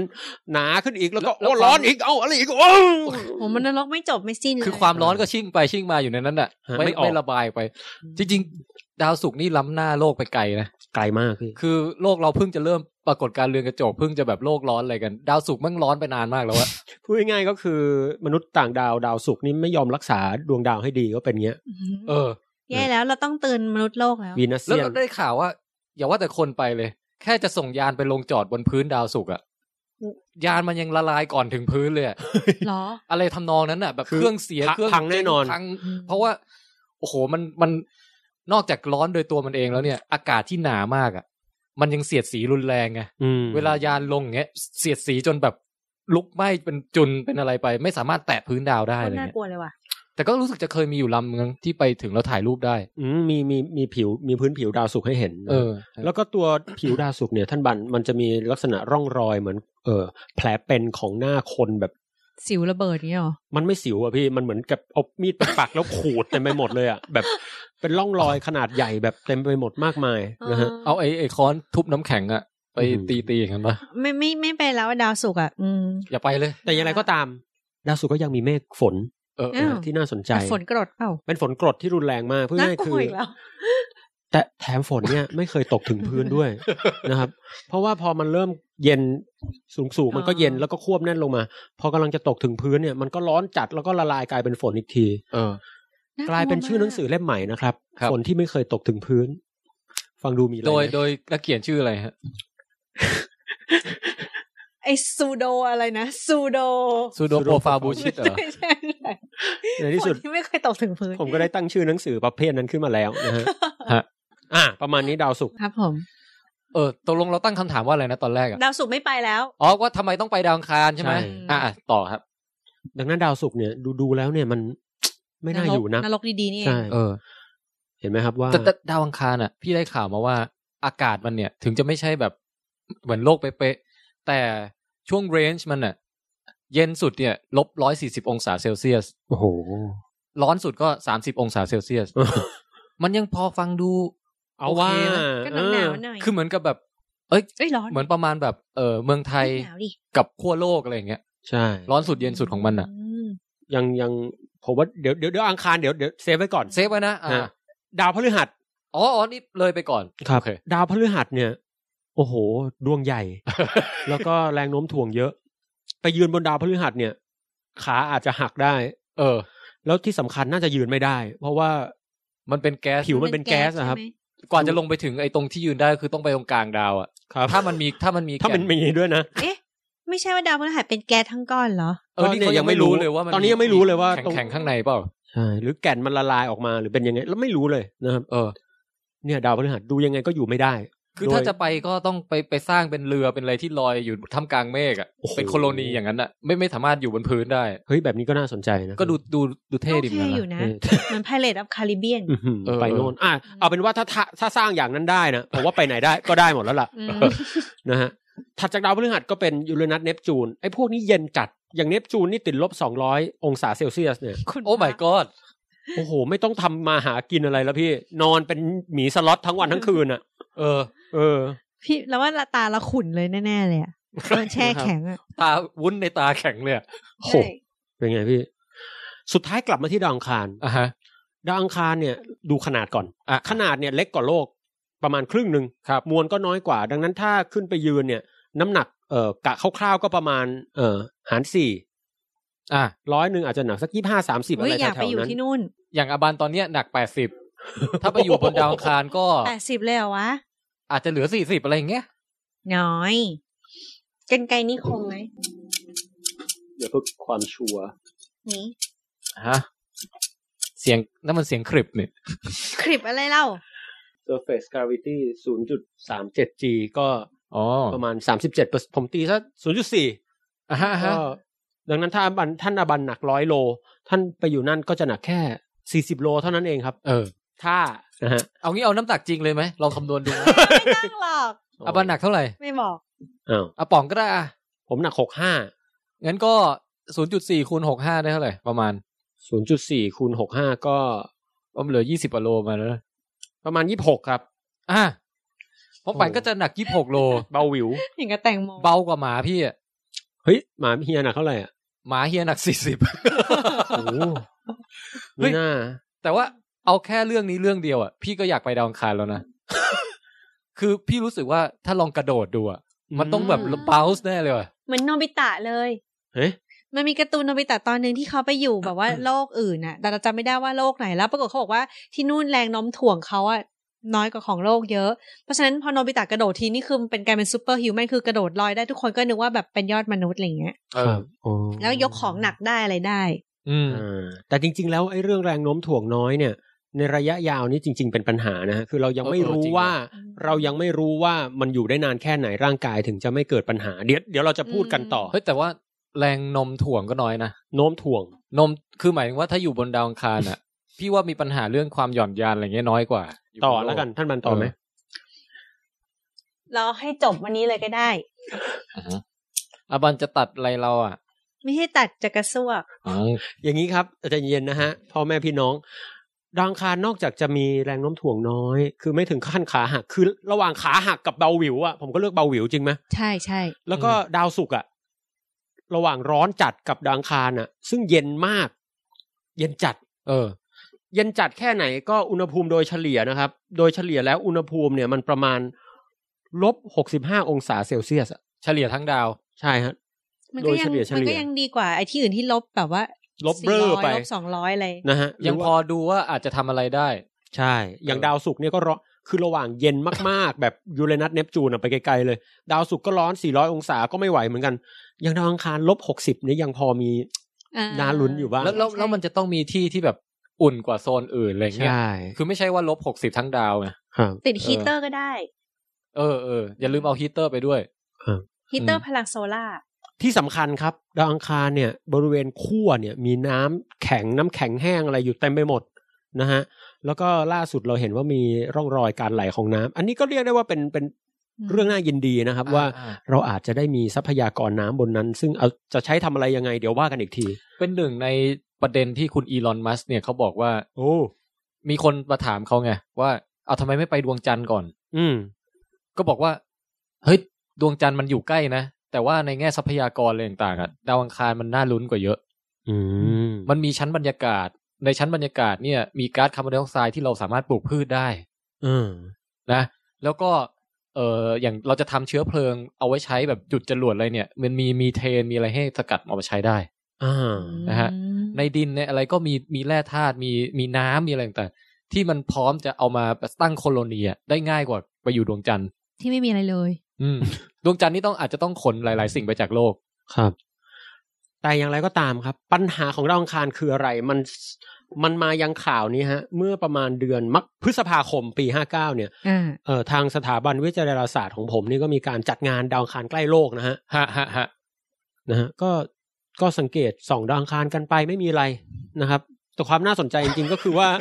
ในระยะที่ดาวอังคารใกล้โลกเนี่ยนะครับมันเข้ามาใกล้ที่ระยะประมาณ75ล้านกิโลเมตรครับนี่คือใกล้เนี่ยคือใกล้ละคือระหว่างที่มันโคจรไปเนี่ยมันก็จะมีช่วงที่แบบอยู่ห่างจากโลกมากๆแล้วก็มีช่วงที่ใกล้เข้ามาทุกๆกี่ปีอะไรก็ว่าไปอย่างนี้ใช่ไหมแต่ความน่าสนใจคือ75ล้านกิโลเมตรเนี่ยไม่ใช่ระยะใกล้สุดนะครับถ้ามันจะใกล้จริงๆมันอาจจะใกล้ได้ถึงประมาณสัก50ล้านหรือ60ล้านกิโลเมตรแต่ที่ผมจะเล่าก็คือว่านี่แหละคือปัญหาที่หลายคนรู้สึกว่าตั้งข้อสงสัยเกี่ยวกับโครงการนี้ว่ามันจะไหวเปล่าเพราะว่ากับอีกแค่ไปดวงจันทร์นี่ในระยะประมาณ 380,000 กิโลเมตรเนี่ยก็เรียกว่าหืดขึ้นคอแล้วนะครับแต่นี่คือ56ล้านนะเฮียมันเยอะกว่าเยอะแบบมากๆๆๆประมาณ145เท่าอ่ะ140เท่า150เท่าอะไรเงี้ยค่ะไกลมากอ่ะตรงเนี้ยน่าสนใจที่น่าสนใจก็เพราะว่าแม้ดาวอังคารจะเข้ามาในจุดที่เรียกว่าใกล้โลกที่สุดในระยะประมาณทุกๆ26เดือนเนี่ยมันจะเข้ามาใกล้โลกที่สุดแต่ว่าภารกิจเกี่ยวกับอวกาศมันเป็นงานใหญ่แต่มันเป็นงานใหญ่ที่ต้องมีความละเอียดละออสูงมากคือผิดพลาดนิดหน่อยตอนส่งผิดนิดหน่อยตอนขึ้นโคจรผิดนิดหน่อยตอนระหว่างเดินทางผิดนิดหน่อยเข้าชั้นบรรยากาศผิดนิดหน่อยลงจอดผิดนิดหน่อยแม่งพังหมดเลยอ่ะดังนั้นระยะทางไกลๆนี่ก็เรียกได้ว่าส่งผลต่อความแบบความเชื่อมั่นต่อภารกิจได้เหมือนกันนะ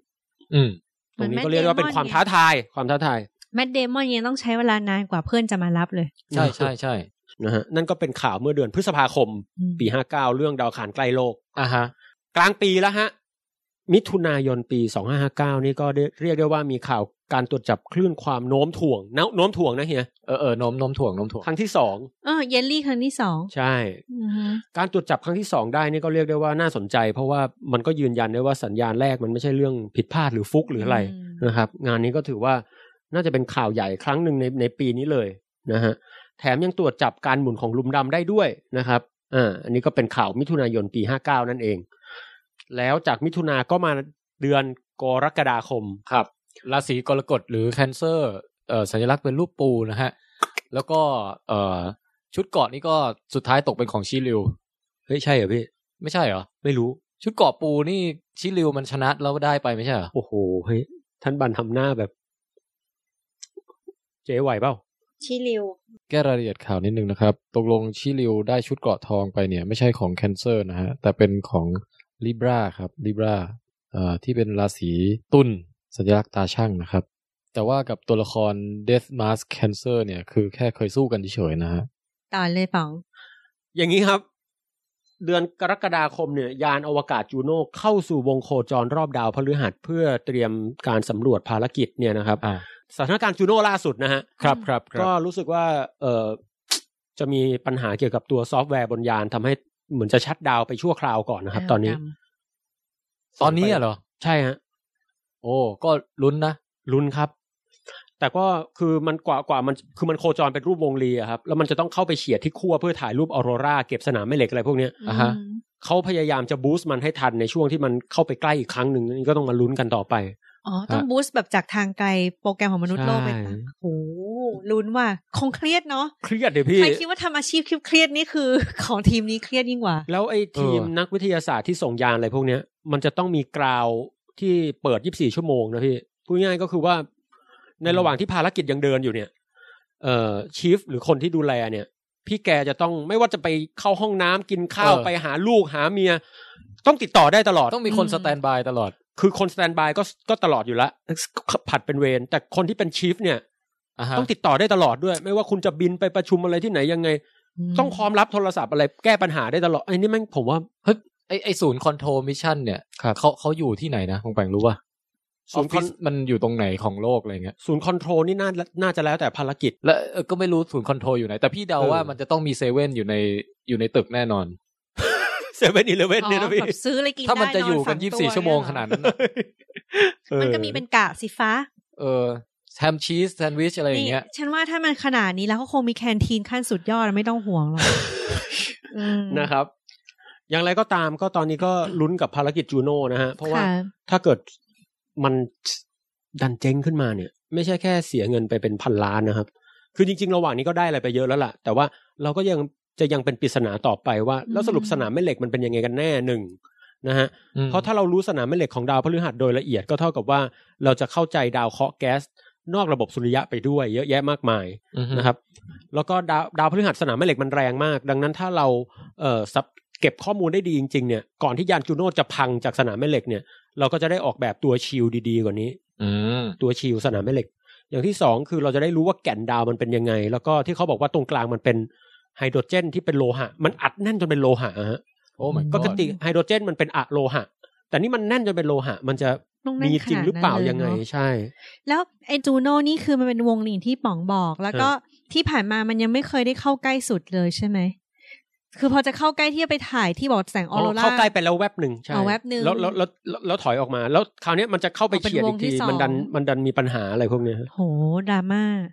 ก็ถือเป็นทำเป็นหนังได้เลยนะเนี่ยทางทีมแบบว่าทุกคนก็เฮ้ยเยอะหาวิธีแก้น่าสนใจแต่พูดถึงดราม่าที่อยู่ในหนังส่วนใหญ่มันจะต้องมีคนอยู่อีกฝั่งนึงด้วยนะเป็นนักบินอวกาศอยู่อีกฝั่งนึง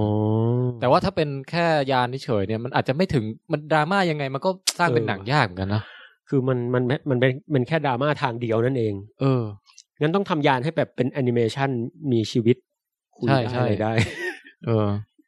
แล้วว่านี่มันเหมือนเบนเทนเข้าไปทุกทีแล้วนะครับเราไม่เคยดูเบนเทนนะ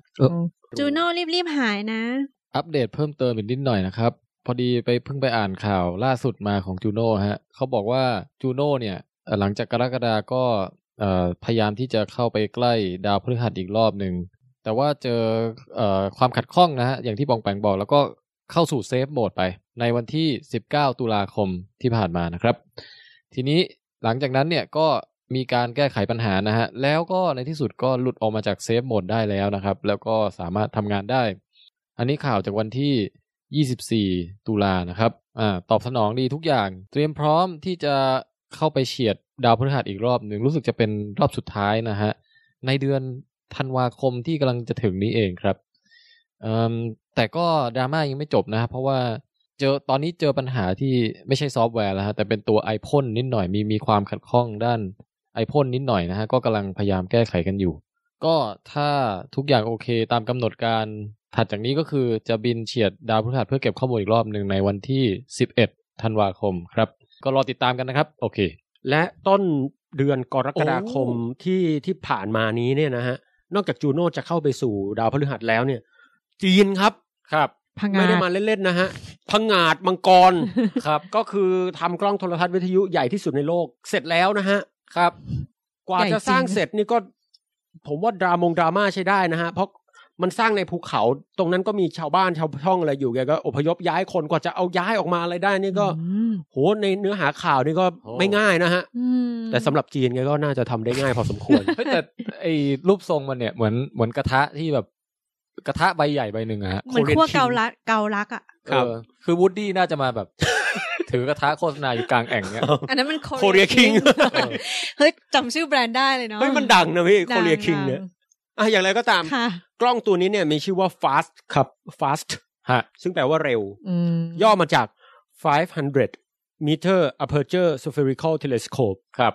ตรงไปตรงมาผมแล้วชอบชื่ออะไรแบบเนี้ยกว่าเขาจะคิดให้มันแบบลงล็อกได้วิดแคสควรจะย่อจากอะไรอันนี้เหมาะจะเป็นวิดเกมนะฮะกว้าง500เมตรคือตรงไปตรงมาอธิบายสุดๆเลยอ่ะใช่กล้องตัวนี้นี่สร้างมาตั้งแต่ปี2011นะครับเสร็จปี2010เท่าไหร่เนี่ย2016อ่ะเนื้อหาตรงนี้ก็ cover ไปเล็กน้อยในวิดควิสที่เราไปเล่นที่แม่ฟ้าหลวงกันนะฮะครับผมอันนี้ก็จะมาต่อเนื่องเชิญนะซึ่งอันที่จริงก็คือกล้องโทรทัศน์ตัวนี้ก็เพิ่งเปิดใช้งานกันไปเมื่อประมาณเดือนก่อนใช่จะค้นพบอะไรยังไงนี่เดี๋ยวเราก็มาติดตามสร้างมาเพื่อหาเอเลี่ยนใช่ไหมหาสิ่งมีชีวิตนอกโลกหาสัญญาณจาก เขาเรียกว่าสิ่งมีชีวิตทรงภูมิปัญญาจากนอกโลกถ้ามีศึกษาอะไรก็ได้ที่เป็นมันปล่อยมาในคลื่นย่านคลื่นวิทยุอ่ะใช่ซึ่งในนั้นก็ประกอบด้วยหลายสิ่งหลายอย่างที่เราสามารถศึกษาได้อ๋ออาจจะไม่ต้องเป็นสิ่งมีชีวิตก็ได้หรอคือดาวบางประเภทก็ปล่อยคลื่นวิทยุมาแล้วก็ดาวนิวตรอนอะไรอย่างเงี้ยฮะแล้วก็พวกดาวเคราะห์นอกระบบสุริยะบางอย่างถ้ามันปล่อยออกมาเราอาจจะมองหาสัญญาณจากสิ่งมีชีวิตนอกโลกได้ถ้ามีจีนลงทุนคนเดียวเลยเหรอรู้สึกจะคนเดียวเลยนะพี่โหจีนเขาทำอะไรคนเดียวมานาน ไม่ว่าจะเป็นสถานีอวกาศอะไรแกไม่ได้ไปนานาชาติแกก็ไม่ให้กูไปกูก็ทำเองเขาก็ไม่ค่อยง้อใครอ่ะนะว่ะในหนังเรื่องอะไรนะที่เราดูแล้วสุดท้ายแบบไอ้รัฐบาลฝรั่งต้องแบบไปขอความช่วยเหลือจากจีนวะ มาเชียนนี่ไงพี่ใช่ป่ะมาเชียนที่แบบไปช่วยเหวี่ยงอะไรของเขาสักอย่างนึงนั่นแหละแกโหดอยู่จีนอ่ะหมดจากกรกฎามาสิงหาครับครับยานฟิเล่ที่ไปสำรวจดาวหางโรเซตตาก็ถึงคราวของการหยุดทำงานแล้วอย่างเป็นทางการนะครับก็เรียกได้ว่าเกษียณฮะเกษียณแล้วครับก็เก็บข้อมูลอะไรเรียบร้อยแล้วก็ได้บำนาญอะไรไหมได้รับการสดุดีฮะว่าอ๋อ thank you นะฟิเล่บายได้อยู่มิวเซียมไหมอ่ะมันไม่กลับบ้านนะมันไปอยู่บนดาวหางไปแล้วพี่อ๋อคือมันเขาคิดให้แค่ไปแล้วพอหมดก็จบใช่อ๋อไม่ได้เอาแบบหลักการที่บอกหมายว่าเอาตูดลงกลับมาที่โลกเลยเสียดายกลับไม่ได้ถ้ากลับได้นี่ผมว่าต้องบอก Elon Musk นะ ก็จบการทำงานเมื่อวันที่27กรกฎาคมนะครับบ๊ายบายส่วนยานโรเซตตาตอนนี้ก็อยู่ห่างจากดวงอาทิตย์520ล้านกิโลเมตรนะฮะแล้วก็ปิดทำงานไปเมื่อเดือนกันยายนนะฮะสองยานนี้คือไปคือเป็นตัวคู่กันครับเป็นยานแม่กับยานลูกพูดง่ายๆยานฟิเล่คือลงไปจอดฮะโรเซตตาแบบคอยดูลูกอยู่จากข้างบนฮะเป็นแม่รับข้อมูลอะไรแบบลูกเป็นยังไงบ้างข้างล่างเป็นยังไงบ้างอย่าพูดอย่างนั้นสิเอาเหรอยิ่งน่าสงสารเลยแล้วก็ปิดการทำงานก็คือแปลว่าก็ไม่ต้องเคลื่อนไหวอะไรแล้วก็คือแล้วแต่ชะตากรรมใครจะโน้มถ่วงดึงไปก็ไปอย่างเงี้ยหรอใช่ฟังดูเศร้าเหมือนกันนะฮะก็มีคนมากล่าวคำหนึ่งไว้ใน Facebook ผมว่าเขาบอกว่าถึงฟิเล่ถึงเจ้าจะไม่ใช่สิ่งมีชีวิตแต่เจ้าก็สั่นสะเทือนความรู้สึกฉันได้ใครเขียนใครไม่รู้อ๋อนึกว่าต้องเป็นคนที่ยังไม่มีแฟนแน่นอนแล้วฮะอ่อนไหวง่ายมากอ่ะกันยายนแล้วครับครับก็องค์การ NASA ปล่อยภาพดาวพฤหัสนะฮะจากยาน Juno เป็นครั้งแรกนะฮะก็เป็นภาพที่อยู่ในมุมสูงซึ่งไม่เคยมียานลำไหนถ่ายได้มาก่อนแม้แต่ยานกาลิเลโอที่อยู่มาเนิ่นนานก็เขาก็โคจรที่ขอบอ๋อเขาเรียกเส้นศูนย์สูตรอันนี้คือครึ่งดวงแต่ว่าครึ่งนึงสว่างครึ่งนึงมืดนะครับแล้วก็ไอ้ครึ่งที่สว่างนี่คือมองจากขั้วลงมาเห็นลักษณะพายุแบบท่านมันเป็นไงอ๋อเห็นเป็นปุบๆปะมองจากด้านบนด้านขั้วเหนือลงมาเนี่ยนี่ขั้วเหนืออันนี้ขั้วใต้ฮะขั้วใต้ก็โอ้โหมันเขามีความเป็นสีเขียวเหมือนกันนะมีความเขียวนิดนึงใช่ไหมพี่มันตะไคร่เลยอ่ะนะฮะซึ่งลักษณะพายุอะไรต่างๆนี่เดี๋ยวแน่นอนเดี๋ยวจะมีการวิจัยวิเคราะห์กันออกมานะครับสวยงามแล้วก็อะไรเนี่ยแสงออโรราที่ขั้วใต้นี่ก็สามารถถ่ายไว้ได้เป็นครั้งแรกนะครับเพราะกล้องโทรทัศน์บนโลกนี่ถ่ายไม่ได้เป็นแดงพะเพลิงเลยเนาะเป็นทั้งวงเลยสวยงามอันนี้คือในย่านอินฟราเรดใช่ไหมฮะครับในย่านอินฟราเรดก็จะติดแดงๆหน่อยต่อไปเดือนกันยายนยังไม่จบครับ NASA ประกาศภารกิจแล้วครับสู่ดาวอังคารในปี2018ปีนี้ปี2016ครับปี2017เว้นไป1ปีและ2018ที่คุณอีลอนมัสก์อะไรเนี่ยก็ไปกองอยู่ตรงนั้นกันหมดฮะสาเหตุส่วนหนึ่งก็อย่างที่บอกเพราะว่าดาวอังคารมันจะอยู่ในตำแหน่งที่เรียกว่าเป็นวินโดว์หรือ channel ที่เอาไว้ส่งแล้วแบบมันประหยัดพลังงานสุดอันนี้โหราศาสตร์คำนวณได้ไหมฮะไม่น่าจะได้เลยเห็นเขาชอบดูแบบว่าตอนนี้พระอังคารเดินทางโคจรมาปะกับพระเสาร์อะไรพวกอย่างเงี้ยคือไอ้คำนวณตำแหน่งอะได้เพราะว่ามันก็ดูบัญญัติตายางอะพี่แต่ว่าการคำนวณว่ามันต้องใช้พลังงานน้อยสุดแล้วมันจะเกิดขึ้นในช่วง26เดือนเนี่ยคิดว่าไม่ได้นะครับความน่าสนใจคือ NASA เนี่ยประกาศแล้วครับว่า5พฤษภาคมนะฮะปี2018โอ้มีวันดีเดย์เรียบร้อยเดี๋ยวนะ5พฤษภานี่ไม่ใช่วันพืชมงคลใช่ไหมเดี๋ยวนะมงคลวันที่เท่าไหร่นะเราว่าก็แถวๆนั้นแหละเอาเป็นว่า NASA เนี่ยบอกว่า5พฤษภาคมปี2018นะฮะก็อีกประมาณปีครึ่งนะครับเขาจะส่งยานไปลงดาวอังคารให้ได้ภายใน7เดือนก็จะลงประมาณ26พฤศจิกายนปี2018ยานลำนี้ครับชื่อว่า Insight ครับย่อจาก Interior Exploration Using Seismic Investigation Geodesy and Heat Transport Heat Transport นะครับโอ้โหก็พูดง่ายก็คือเป็นยานที่จะส่งไปเพื่อขุดหลุมแบบเจาะไม่ใช่ขุดนะครับใช้คำว่าเจาะหลุมเนี่ยลึกลงไปประมาณ5เมตรเพื่อวัดอุณหภูมิทุกสิ่งทุกอย่างเกี่ยวกับดาวอังคารโดยละเอียดเพื่อดูว่าชั้นดินมันเป็นยังไงแล้วในการที่ผ่านมาเนี่ย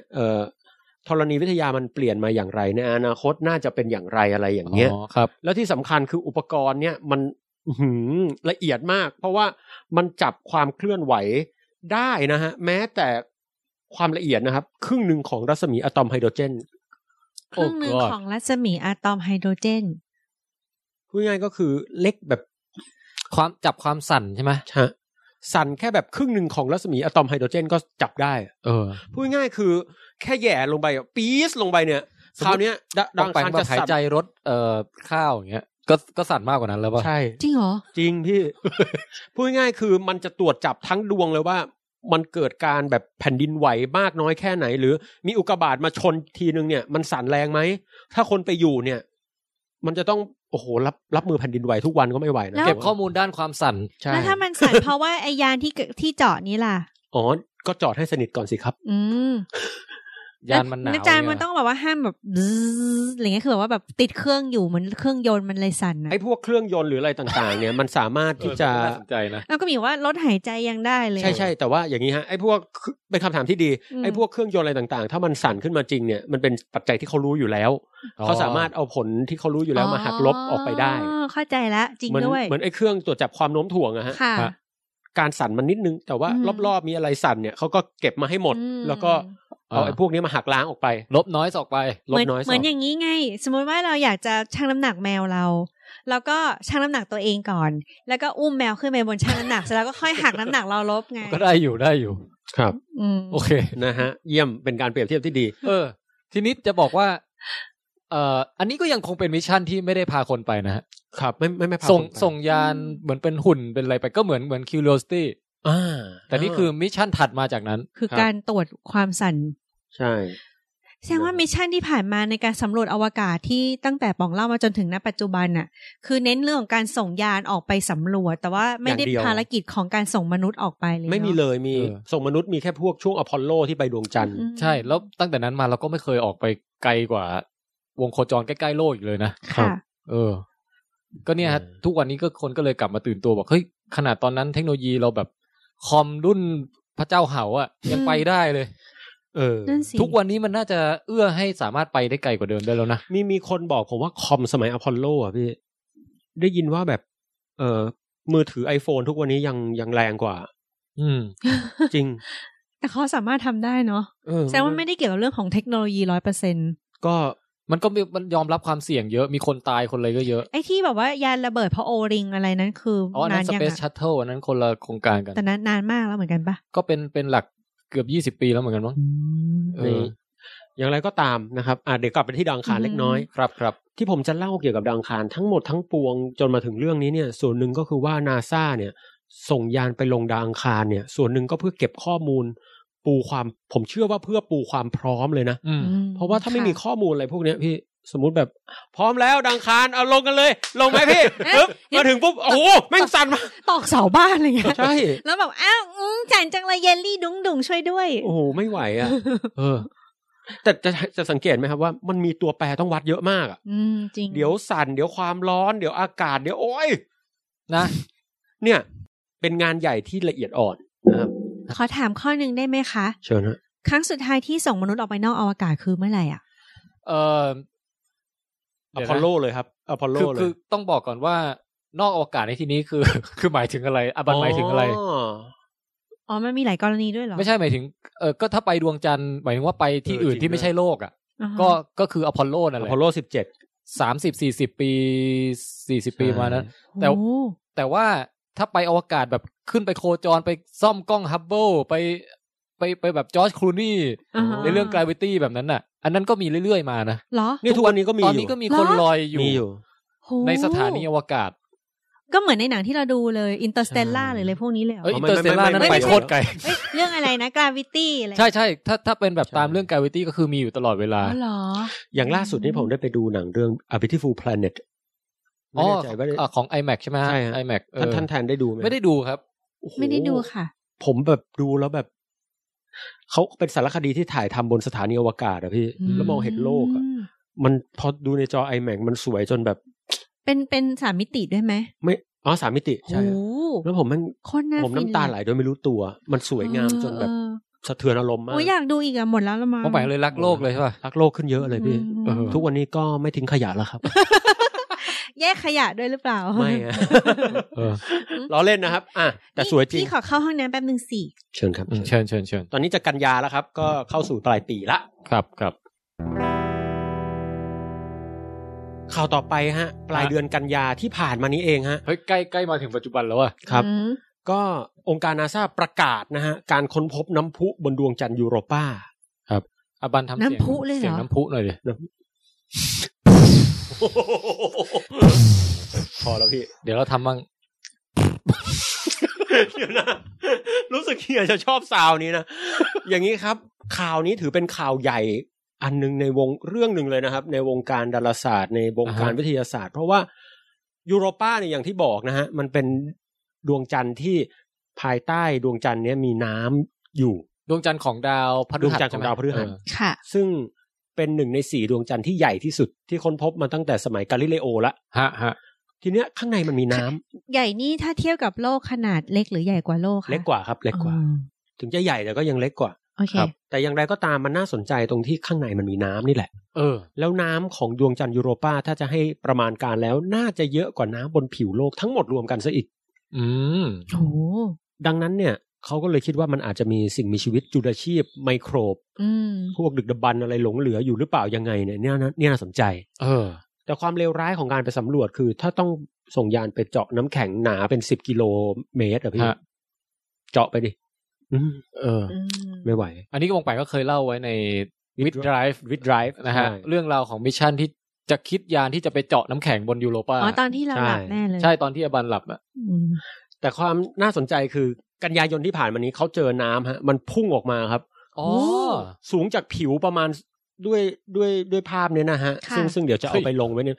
ระยะความสูงนี่ประมาณ200 กิโลเมตรเป็นน้ำพุสูง200 กิโลเมตรนะพี่ถ้าเทียบกับแบบซาฟารีเวิลด์อะไรพวกเนี้ยที่มีน้ำพุอันนั้นหรือตรงหน้าพารากอนอะไรอย่างเงี้ยอันนั้นน่ะ2เมตรซาฟารีเวิลด์อย่างนี้ก็20เมตรแต่เนี้ยไม่ใช่ 2,000 เมตรนะครับ2,000 เมตร 2,000 เมตรใช่200 กิโลเอางี้ละกันขับรถจากนี่ไประยองไปอะไรเงี้ยไปน่าจะเลยพัทยาไปแล้วอ่ะจะมีใครทำเสียงน้ำพุไหมครับแล้วพลิกขึ้นมาเป็นแนวตั้งอ่ะโอ้รุนแรงมากแล้วเป็นน้ำร้อนน้ำเย็นน้ำอะไรอันนี้ยังพี่ว่าเสียงมันต้องประมาณนี้น่าจะแรงกว่านั้นพอแล้วแล้วก็ความเจ๋งคือน้ำพุเนี่ยมันออกมาไม่ใช่ครั้งเดียวจบนะครับเนี่ยต้องทำ3 ทีไม่ใช่ทำหลายๆทีคือปี2014เดือน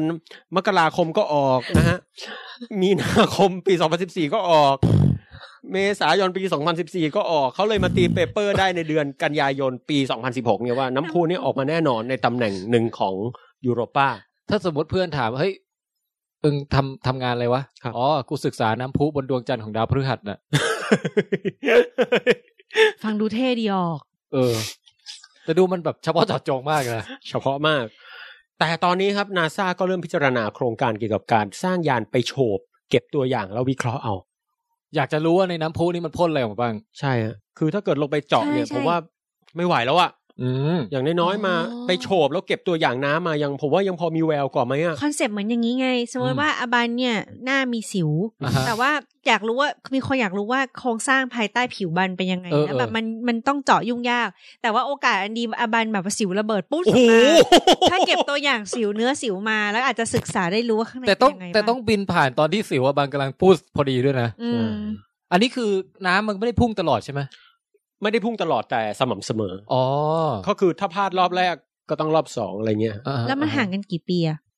ห่างกี่ปีนี่ไม่แน่ใจแต่รู้สึกจะสุกเป็นหลักเดือนอยู่จากนี้อ๋อจริงด้วยที่บอกมกรามีนาแล้วก็เมษาได้หลักเดือนใช่โอเคนะก็พอได้นะฮะใช่ๆพลาดรอบนี้ก็รอบหน้ายังดีกว่าไปเจาะพี่เฮ้ยอยากรู้ว่าเป็นน้ำเป็นยังไงคือน้ำนะที่นี้อธิบายคือแปลว่าของเหลวเป็นน้ำฮะน้ำก็คือไฮโดรเจน H2O เลยใช่แต่ข้างในมันจะมีสารเกลืออะไรละลายอยู่นี่แน่นอนแต่ว่าจะเป็นสารอะไรเป็นปริศนาถ้าเกิดเก็บน้ำมาแล้วแบบมีปลาดุกอยู่อะโหพี่ลูกออสถูกพ่นปูสขึ้นมาแบบ 2,000 กิโลเมตรอย่างเงี้ยคือหมายความว่าไอ้ที่มันพ่นขึ้นมานี่คือปลาดุกพ่นเหรอพี่ไม่ใช่หมายถึงว่ามีปลาดุกอยู่ในน้ำที่ถูกพ่นออกมาหรือมีแพลงต้นมีอะไรอย่างเงี้ย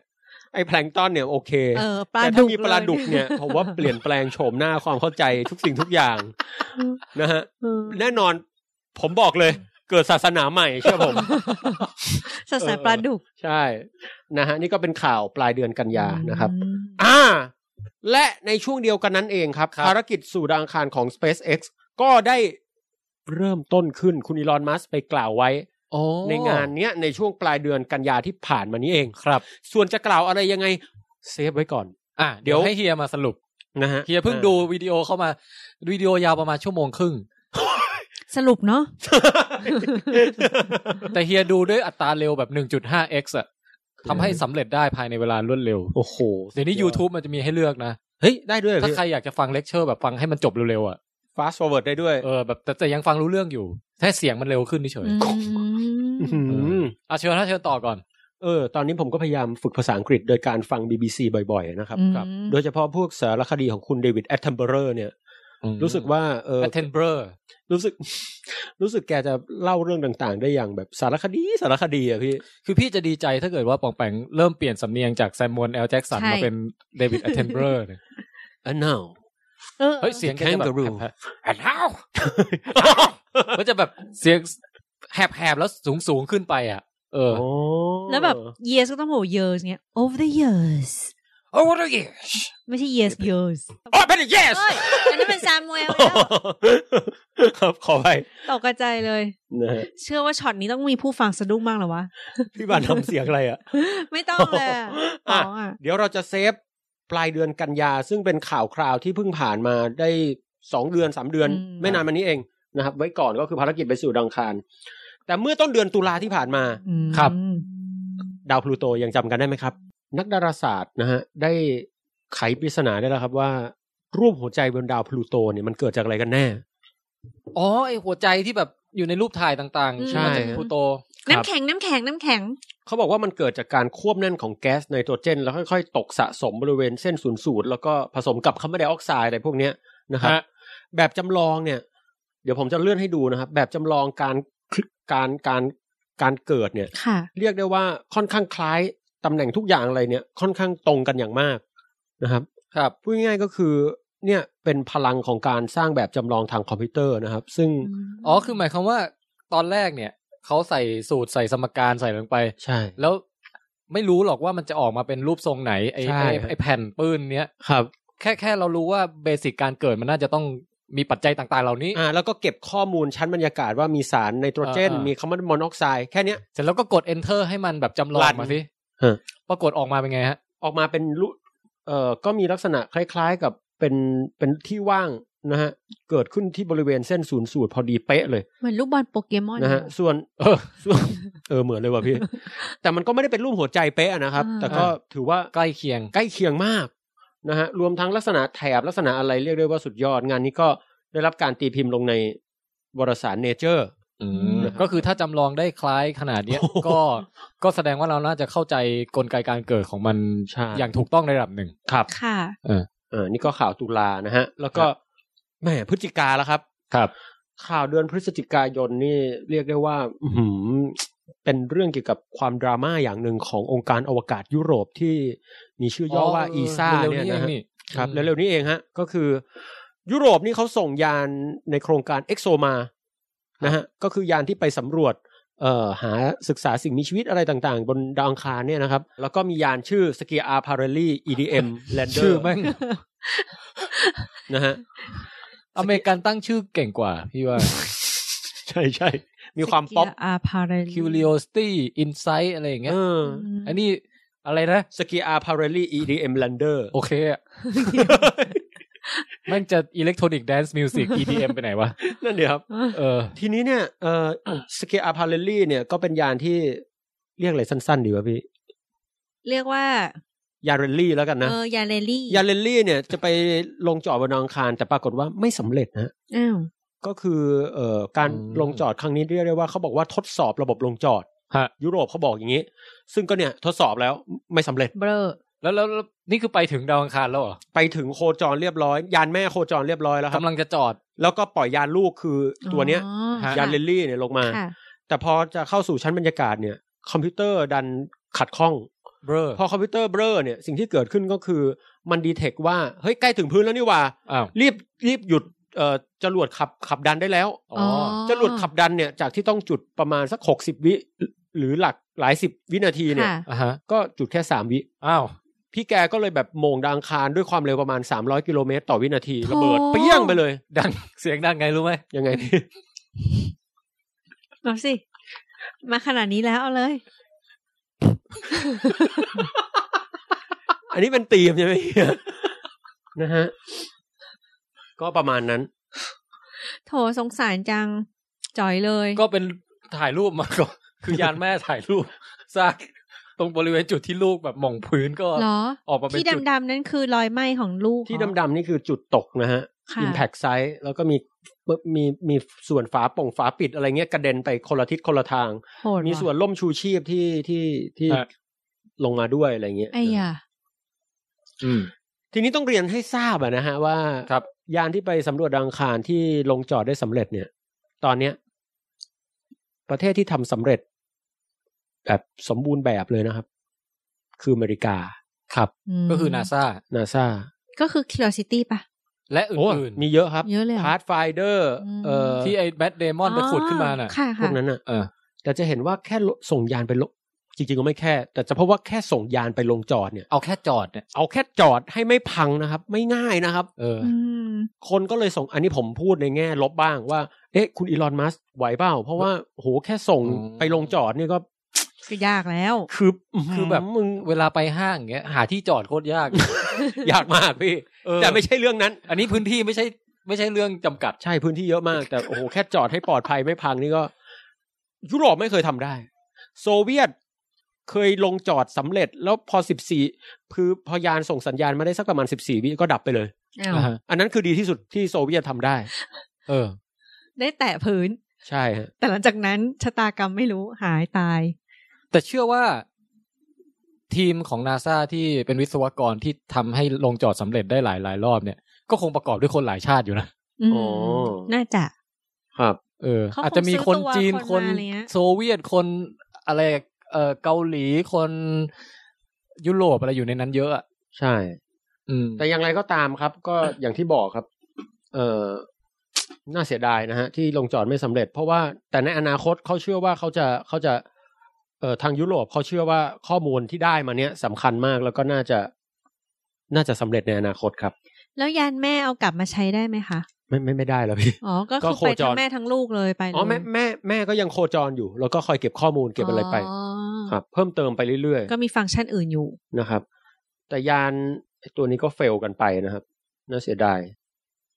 สุดท้ายนี่ก็โอ้โหอเมริกานี่ทำสำเร็จแบบ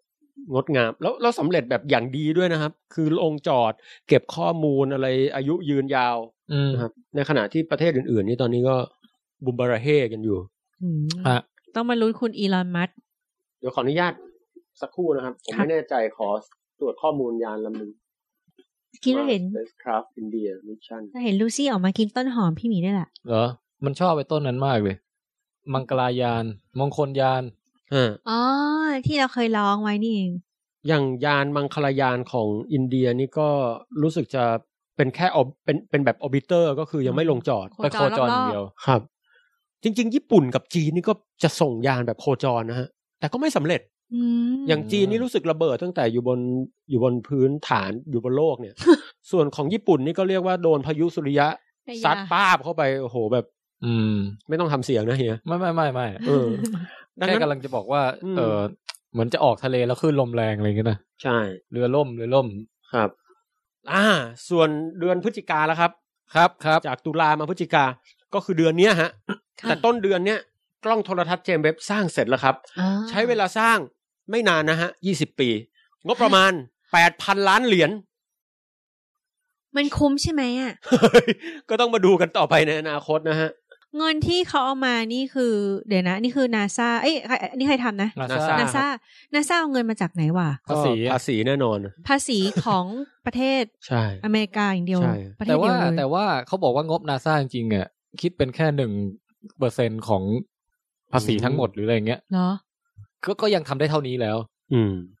เทียบกับงบที่ไปให้แบบวิจัยทางด้านการทหารอะไรอย่างงี้ก็ยังน้อยกว่าตั้งเยอะเหรอใช่ๆเอางี้ดีกว่า8,000 ล้านเหรียญสำหรับทำกล้องเจมส์เว็บเนี่ยเอาเข้าจริงก็จริงๆมันก็เยอะอยู่ แต่ว่าเมื่อเทียบกับพวกแบบสเกลของภารกิจอื่นๆเนี่ยโดยทั่วไปมันแค่อยู่ในระดับครึ่งพันล้านนะฮะซึ่งก็เท่ากับพวกโปรดักชันของหนังต่างๆอะไรเงี้ยอ๋อ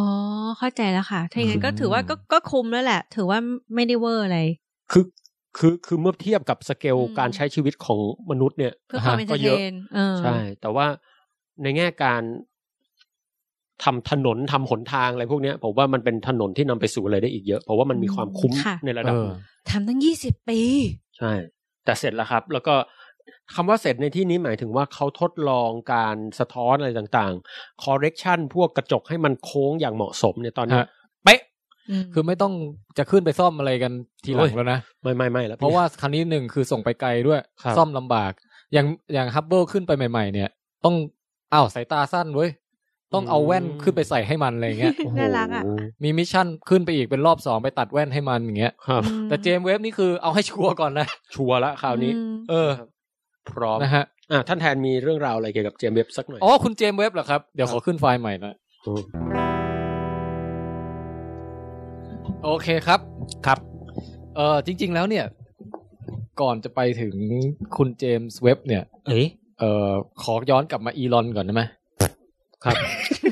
นี่สลับกันทำหน้าที่ใช่ไหมเปล่าเพราะว่าอยากจะจบด้วยฮับเบิลไงแล้วเจมส์เว็บมันไปต่อกับฮับเบิลพอดีได้ฮะได้ก็เอาเป็นลอนเจมส์เบิ้ลได้ครับก็จะพูดเรื่องอีลอนมัสก์ให้ฟังฮะว่าผมไปดูทอล์คของเขาที่ว่าดูชั่วโมงนึงนั่นน่ะ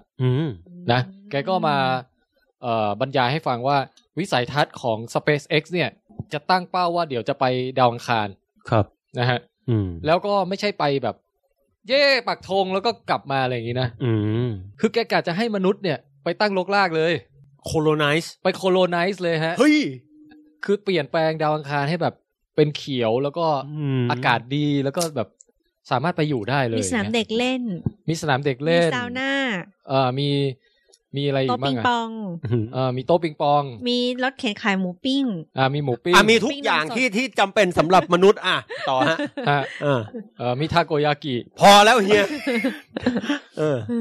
เนี่ยแกก็บรรยายให้ฟังว่าจะต้องคำนึงถึงอะไรบ้างถึงจะสามารถทำอย่างนั้นได้อันดับแรกเรามาวิจารณ์รูปร่างหน้าตาของอีลอนมัสก์กันก่อนครับช่วงนี้ผมว่าเฮียแกดูภูมิฐานขึ้นนะแกหล่อขึ้นดูแบบดูมีความกว้างของร่างกายมากขึ้นนิดนึงแล้วว่าเห็นแบบแรกพอไม่ใส่แว่นเหมือนเจมี่โอลิเวอร์เวอร์ชั่นหน้าเหลี่ยมหน่อยเนาะเจมี่โอลิเวอร์คือใครเป็นเชฟคนอังกฤษเจมี่โอลิเวอร์คือใครแต่แกดูมีพุงนิดนึงเหมือนกันนะจริงเหรอพี่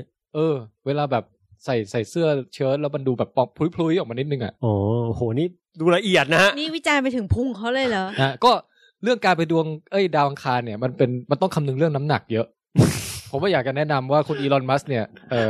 ถ้าอยากลดภาระด้านเชื้อเพลิงอะไรอย่างนี้ก็อาจจะต้องลดน้ำหนักนิดนึงโอ้โห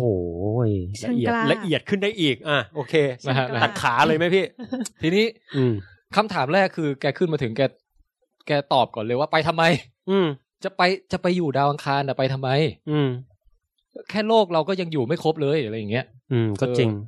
ในเทือกเขาเหลียงซานอะไรอย่างเงี้ยยังไม่มีใครไปอยู่เลยครับนะเอาเป็นว่าไปทำไมก็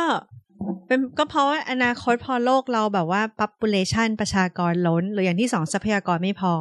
เลยต้องไปหาที่ตั้งรกรากใหม่อะไรอย่างเงี้ยมั้งมันก็เป็นไปได้แต่ว่าอีกนานกว่าจะถึงจุดนั้นน่ะทรัพยากรน่าจะเล็กอย่างไปแล้วก็แบบไม่ได้ช่วยคนที่อยู่บนโลกนะคือคนที่อยู่บนโลกก็ยังประชากรหนาแน่นอดอยากกันอยู่ถูกไหม ครับไอ้พวกที่ไปอยู่ดินแดนใหม่ก็ไปตั้งโลกร่างใหม่ก็โอ้โหพื้นที่เยอะจริงเว้ยแต่คนบนโลกก็ยังสถานการณ์เหมือนเดิมนะหรือว่ามันจะมีสงครามก็เลยต้องหาพื้นที่ที่หนีสงครามสงครามดันเคิร์ฟเหรอพี่ก็อย่างนั้นละมังหรือไม่ก็คือต้องการทำธุรกิจ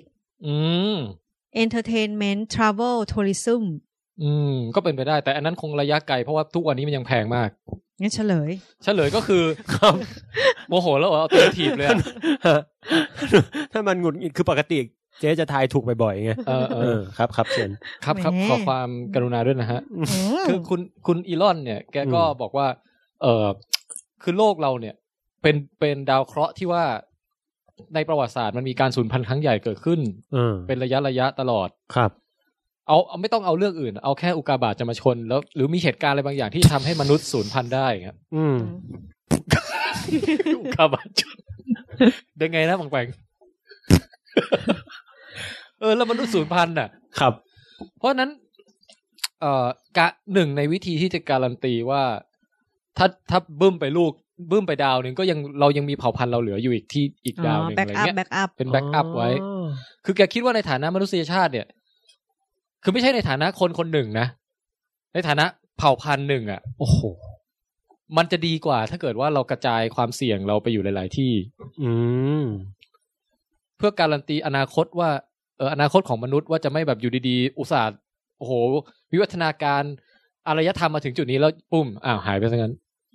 เฮ้ยช่างเป็นมุมมองที่แบบประหลาดอ่ะคือมันเหมือนมองแบบไม่ใช่เป็นบุคคลหรือเป็นเรื่องของชาติหรือส่วนตัวหรืออะไรมันเป็นเรื่องของสเกลเผ่าพันธุ์น่ะพี่นั่นดิเนาะผมยังไม่เคยคิดถึงเผ่าพันธุ์น่ะนั่นน่ะสิทุกวันนี้ยังคิดถึงตัวเองอยู่ จริงๆเป็นมุมมองประหลาดเขาบอกว่าอยากให้เขาพูดเพื่อให้หล่อพี่ว่าเขาจริงใจว่ะคือเขาแต่โอเคเรื่องของเผ่าพันธุ์การันตีความอยู่รอดอะไรอย่างเงี้ยก็เรื่องนึง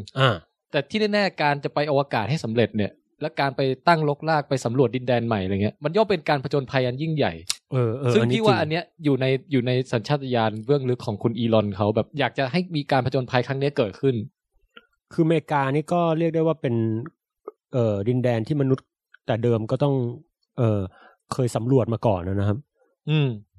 ผมว่าบางอย่างอาจทำให้เขารู้สึกอย่างนั้นก็ได้นี่อาจจะเป็นครั้งใหม่ที่เขาจะไปสำรวจอาณานิคมใหม่น่าสนใจแต่อย่างไรก็ตามขอแทรกนิดนึงในสปีชนั้นผมไม่ได้ฟังนะเพราะว่าฟังไม่รู้เรื่องแต่ว่าผมเห็นคอมเมนต์นึงชอบมากเป็นท็อปคอมเมนต์ครับมีฝรั่งคนนึงคอมเมนต์ว่าผมมั่นใจว่าอีลอนมัสก์มันก็แค่เป็นคนดาวอังคารที่อยากจะกลับบ้านเกมพลิกคือยานมันพังไปใช่ครับคือElon Musk is Martian. He just want to go home. ประมาณนั้นโอเคนี่เองเป็นไปได้ว่ะพยายามแล้วกันคุณ Elon Musk เนี่ยแกก็บอกว่าแล้วแบบว่าชาวโลกเนี่ยไม่ได้ไปแตะดาวเคราะห์ดวงอื่นเนี่ยมานานมากนะถ้านับดวงจันทร์เป็นดินแดนที่อยู่นอกโลกเนี่ยเราไปตั้งแต่อย่างที่อาบันบอกอะตั้งแต่ยุค60แล้วก็ไม่ได้กลับไปอีกเลยนะจริงๆมีคนบอกว่าถ้าอยากให้เราไปเหยียบดาวอังคารเร็วๆอะก็ต้องไปบอกอเมริกาบอกว่าจีนเนี่ยกำลังจะไปถึงแล้วแล้วเดี๋ยวมันจะเร็วขึ้นเองเพราะว่ายุคนั้นที่มันไปได้เร็วเพราะว่ามันมีการแข่งกันทางการเมืองไงครับกับใครกับรัสเซียเหรอใช่โควอร์ใช่อย่างไรก็ตามก็นี่ก็คือไอเดียของคุณอีลอนมัสก์แต่ทีนี้เขาถามว่าทำไมถึงต้องไปดาวอังคารก็อย่างที่เราพูดกันไปแล้วว่ามีความน่าสนใจมากกว่าดาวเคราะห์ดวงอื่นอย่างพวกนี้งั้นนะสุดท้ายสรุปว่าไปอย่างไรตรงนี้คือใจความหลักของทอล์คของเขานะฮะทุกวันนี้ถ้าบางแปลงจะไปอวกาศที่นั่ง1เก้าอี้เนี่ยราคา10,000 ล้านเหรียญ10 บิลเลียนเหรียญด้วยนะโอ้กอดก็คือคิดเป็นเงินไทยก็เท่าไหร่ฮะ10 ล้านคูณ 30ก็ประมาณ30ฮะเดี๋ยวไม่ใช่1บิลเลียน10 บิลเลียนคือหมื่นล้านถูกมั้ย10,000 ล้าน300,000 ล้านบาท300,000 ล้านบาทฮะตอน1เก้าอี้เฮ้ยผมว่าคนไทยมีโอกาสไปแบบนับหัวได้น้อยมากอย่าว่าแต่ผมเลยเอาแบบพอไปเก็บตังค์ตอนนี้ยังอาจจะยังทันเนี่ยลงทุนออมอะไรซื้อหุ้นอะไรที่ป๋องทำกองทุนอะไรเนี่ย อาจจะหวังผลได้ภายใน5ปีน่าจะ2ล้านปีน่าจะได้ภายใน2ล้านปีเป็นไปได้โอเคเดี๋ยวผมเก็บเลยนะครับก็คุณอีลอนเขาก็บอกว่าถ้าราคาเท่านี้มันไม่มีใครไปได้เลยไม่มีใครไปได้เลยนี่คือไปดาวอังคารนะเขาอยากจะให้มันลดลงมาให้เหลือประมาณสัก 200,000 เหรียญต่อ1คนที่จะขึ้นไปดาวอังคารเฮ้ย 200,000 ก็เป็น2ล้าน6ล้านบาทเขาบอกว่าให้เหมือนประมาณสักลงทุนซื้อบ้านหลังนึงอ่ะนั่นน่ะคือควรจะเป็นอัตราที่ว่าในอนาคตอันใกล้เนี้ยถ้าเราใช้งบเท่านี้แล้วไปดาวอังคารได้นี่ค่อยน่าสนหน่อยผมว่ามันไม่ใช่ลงทุนซื้อบ้านหลังนึงพี่มันคือลงทุนขายบ้านหลังนึงเพื่อจะไปมากกว่าจริงเคแต่ก็6ล้านผมว่าอยู่ในสเกลที่พี่ว่ามหาเศรษฐีมีทำได้แหละพอได้ใช่ไหมถ้าได้6ล้านจริงนะเขาบอกว่าเอ้ยแต่จะลดจาก10,000 ล้านลงมาเหลือ 200,000 เหรียญสหรัฐเนี่ยนะครับมันเป็นการลดสเกลลงมาประมาณแบบ5ล้านเปอร์เซ็นต์น่ะโอ้แล้วทำได้ยังไงอ่ะเขาหรือแบบสมมุติเขียนเลข1แล้วเป็น000มาเรื่อยต้องเอา0ออกไปประมาณ4ตัวถึงจะสามารถลดคอสลงมาระดับนี้ได้โอ้โหจะลดได้ยังไงเขาบอกว่าจะลดได้เนี่ยอำนาจโคตรดุเลยว่ะอ๋อขอโทษนะจะลดได้ไงถ้าเราเป็นอีลอนมัสก์เราแบบลาออกแล้วเนี่ยจะบ้าเหรอหน้าเรามองให้เฉยน่ะท่านประธานครับฟังผมก่อนนะครับงั้นเดี๋ยวแล้วได้ยังไงวิธีลดน่ะไม่ยากหรอกเราต้องคำนึงถึง4ด้านด้วยกัน1คือ reuse ครับ2 recycle ป่ะ reuse เนี่ยก็อย่างที่บอกถ้าไม่ reuse นี่เปรียบเสมือนป่องแปงนั่งเครื่องบินครั้งเดียวแล้วทิ้งอ่ะปึ๊บแล้วเครื่องบินพังแฟบฟีบถ้ามันจะแพงก็แพงตรงนั้นแหละครับนะซึ่งทุกวันนี้เรายัง reuse ไม่ค่อยได้กันอยู่นะก็มีไอ้จรวด Falcon นี่แหละที่เป็นต้นแบบว่าสามารถนำกลับมาใช้ใหม่ได้นะฮะแล้วก็2คือเราต้องสามารถ refill in orbit ได้คือยังไง refill in orbit ก็คือหมายความว่ามีการเติมเชื้อเพลิงกลางอวกาศได้ไม่ต้องแวะกลับมาที่โลกก็เดี๋ยวตรงนี้เดี๋ยวมีรายละเอียดแต่ฟังเอาแค่นี้ก่อนเขาถือว่าเป็นคีย์สำคัญคีย์หนึ่งนะโอเคต่อมาเขาบอกว่าถ้า refill in orbit เนี่ยจะลดคอสลงได้แค่อย่างนี้แค่สิ่งนี้สิ่งเดียวลดคอสลงได้10เท่าแล้วเฮ้ยโหแสดงว่าการที่ไม่สามารถรีฟิลระหว่างทางได้นี่มันไม่แพงเนาะก็คือต้องขนเชื้อเพลิงขึ้นไปทีเดียวแบบนี้แพงทีนี้ต่อมาฮะ อันดับที่3คือเราจะไม่ได้ไปแล้วก็แบบปล่อยปองแปงลงที่ดาวอังคารแล้วก็บ๊ายบาย แล้วก็เจอกันชาติหน้าอะไรเงี้ยเราจะต้องมีfacility ต่างๆอยู่ที่ดาวอังคารที่สามารถทำให้เราเนี่ยผลิตเชื้อเพลิงขากลับได้ด้วยก็คือยานเนี่ยไปแล้วไม่ใช่ทิ้งไว้ที่นั่นไปแล้วเติมเชื้อเพลิงที่ดาวอังคารแล้วกลับมาได้เหมือนบขส. บขส.เนี่ย จะเปรียบไปก็เหมือนยานไปดาวอังคารนั่นแหละน่าสนใจมากครับนะฮะโอเคต่อมาก็คือว่า เชื้อเพลิงเนี่ยต้องมานั่งเลือกว่าเอาตัวไหนดีถึงจะเหมาะสมที่สุดเชื้อเพลิงจรวดก็มีหลายอย่างมีเคโรซีนมีอะไรเขาก็ว่าไปนะเขาบอกสุดท้ายแล้วมาลงที่มีเทนน่าจะเหมาะที่สุดโอ้แปลกประหลาดทำไมอ่ะไม่รู้อันนี้เป็นเรื่องรายละเอียดทางเทคนิคใช่เขาคำนวณมาแล้วความประสิทธิภาพในการเผาไหม้ต่อน้ำหนักต่อความหาง่ายหายากราคาอะไรพวกอย่างเงี้ยเก็บตดวัวมาสกัดคือก็ไปอยู่ที่ดาวอังคารแล้วจะเอาเชื้อเพลิงอะไรดีเขาบอกว่าถ้าจะผลิตเป็นเชื้อเพลิงจรวดที่เราใช้กันอยู่ทุกวันเนี้ยลำบากแต่ถ้าจะใช้มีเทนเป็นเครื่องยนต์ที่เผาผ่านมีเทนได้เนี่ยจะสามารถเก็บเกี่ยวจากดาวอังคารได้เลยลดคอสไปอีกอะไรอย่างเงี้ยโอ้น่ะตัวนี้เขาก็ไล่มานะฮะทีนี้ลองไปดูวิดีโอที่เขาจำลองไฟล์ว่าเฮ้ยเขาอยากจะเอาคนไปดาวอังคารเนี่ยลักษณะยานลักษณะทริปมันจะเป็นอย่างไรครับนะฮะไปดูวิดีโอกันนะครับเป็นนี่วิดีโอเขาให้ดูครับว่าตัวยานมันจะเป็นแบบจรวดตั้ง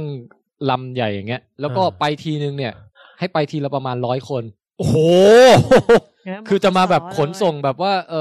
ไปเที่ยวละ2 คน3 คนอะไรเหมือนตอนไปดวงจันทร์งี้ไม่เอา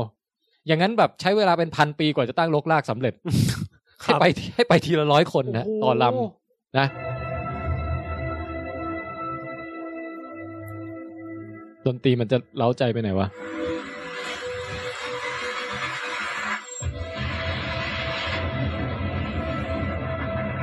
อนนี้นะฮะก็คือเป็น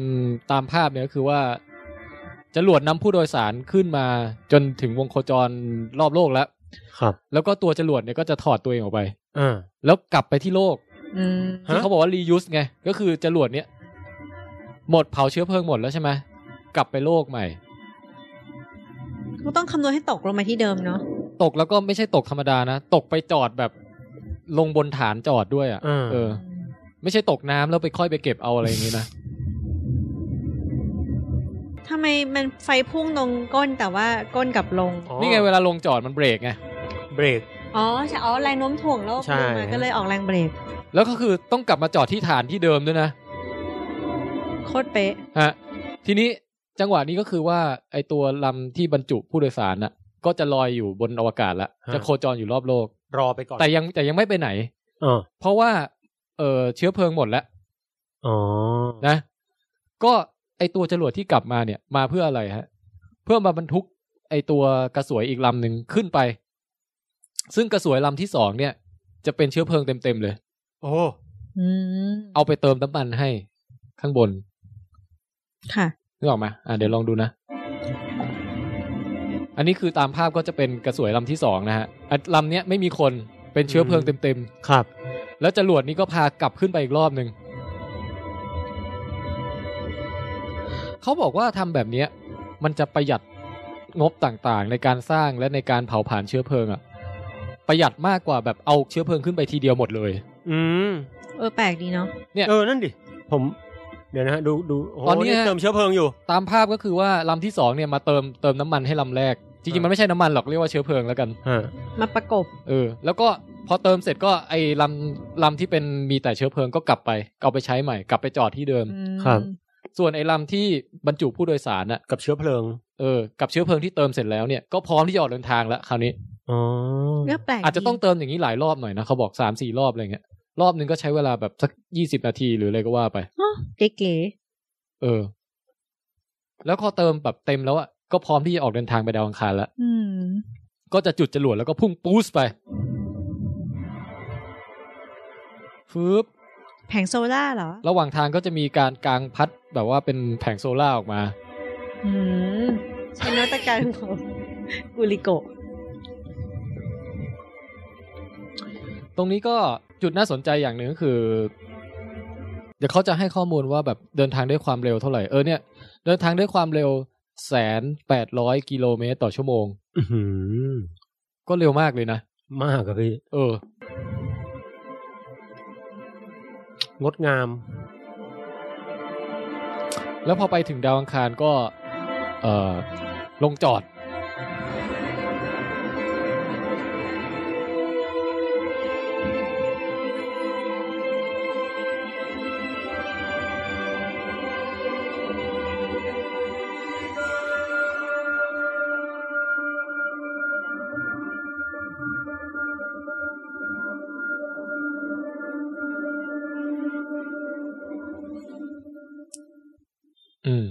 วิดีโอก็จบไปฮะไปเที่ยว6ล้าน7ล้านเองลงไปคอมเมนต์อะไรก่อนป่ะผมว่าปัญหาใหญ่ที่สุดของโครงการนี้คือการหาคนไปเนี่ยเลย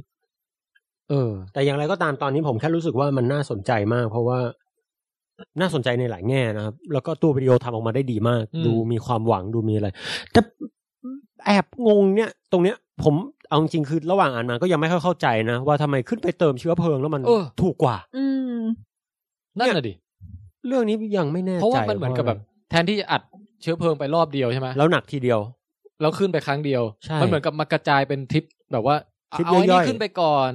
แล้วก็เอาเชื้อเพลิงส่วนหนึ่งขึ้นตามไปแล้วก็อีกส่วนหนึ่งขึ้นตามไปคือปกติผมจะชินกับวิธีคิดแบบบนโลกอ่ะก็คือว่าถ้าไม่อยากเหนื่อยก็ต้องขนของไปให้ครบอย่าลืมของเนี่ยเดี๋ยวจะไปกินข้าวเนี่ยก็ต้องเอาของไปให้หมดไม่ใช่แบบกลางทางพวกก็อย่างเงี้ยนี่กลายเป็นว่าเอ้ยลืมของดีกว่า แล้วเดี๋ยวระหว่างนี้ค่อยส่งคนมาเอา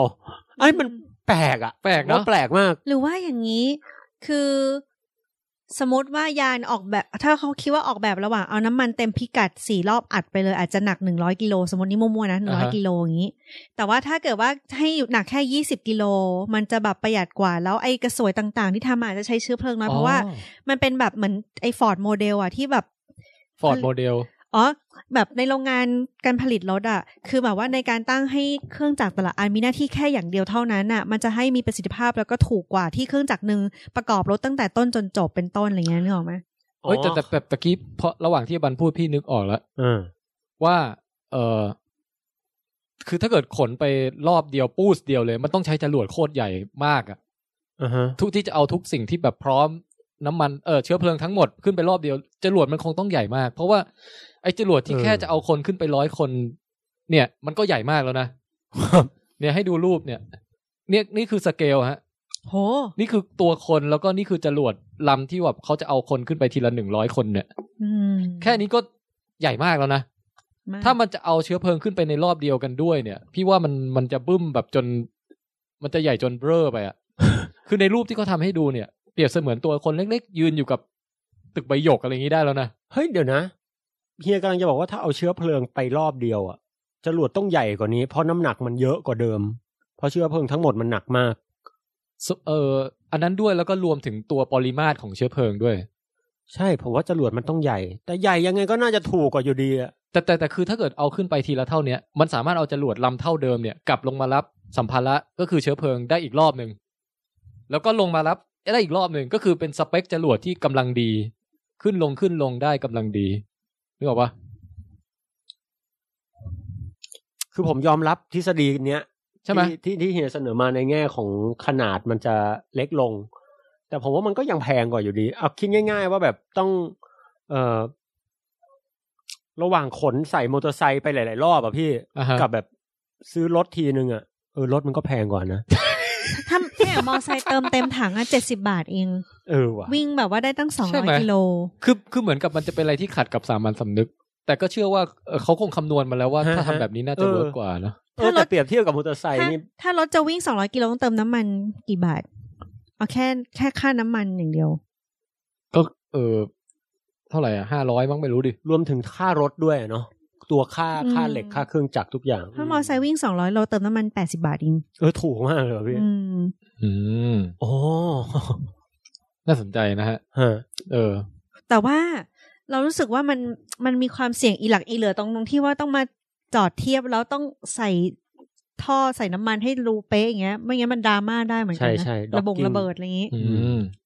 นี่แหละมันรายละเอียดเยอะรายละเอียดแล้วคุณอีลอนเขาจินตนาการว่าอย่างงี้ลำหนึ่งเนี่ยไป100คนใช่ไหมครับแล้วไม่ใช่ไปทีละลำนะ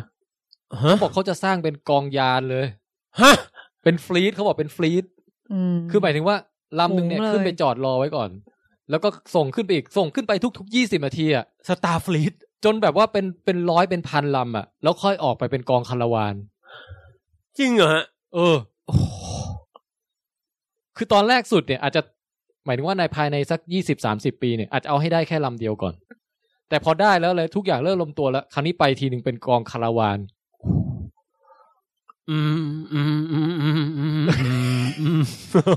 แล้วคุณอีลอนเขาเปรียบเทียบกับไอซีรีส์เรื่อง Battle Star Galactica เว้ย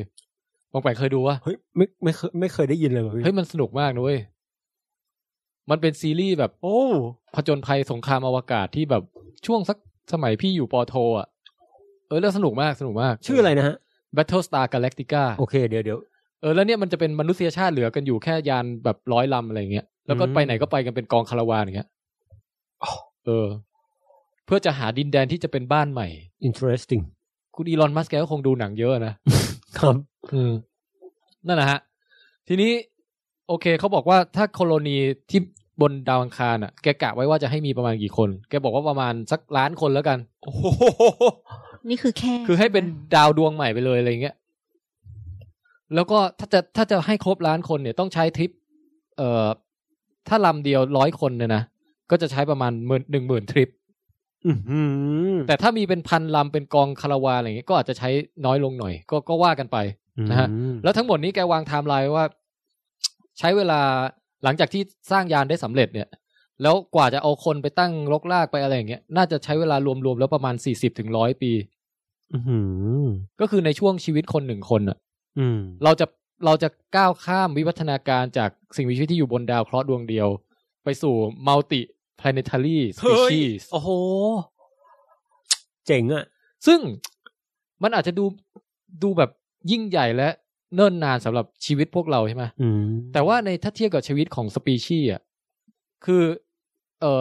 กว่าจะเป็นแบบก่อไฟแล้วมาเป็นใช้ไฟฟ้าได้เนี่ย ผ่านไปเป็นแสนปีนะเว้ย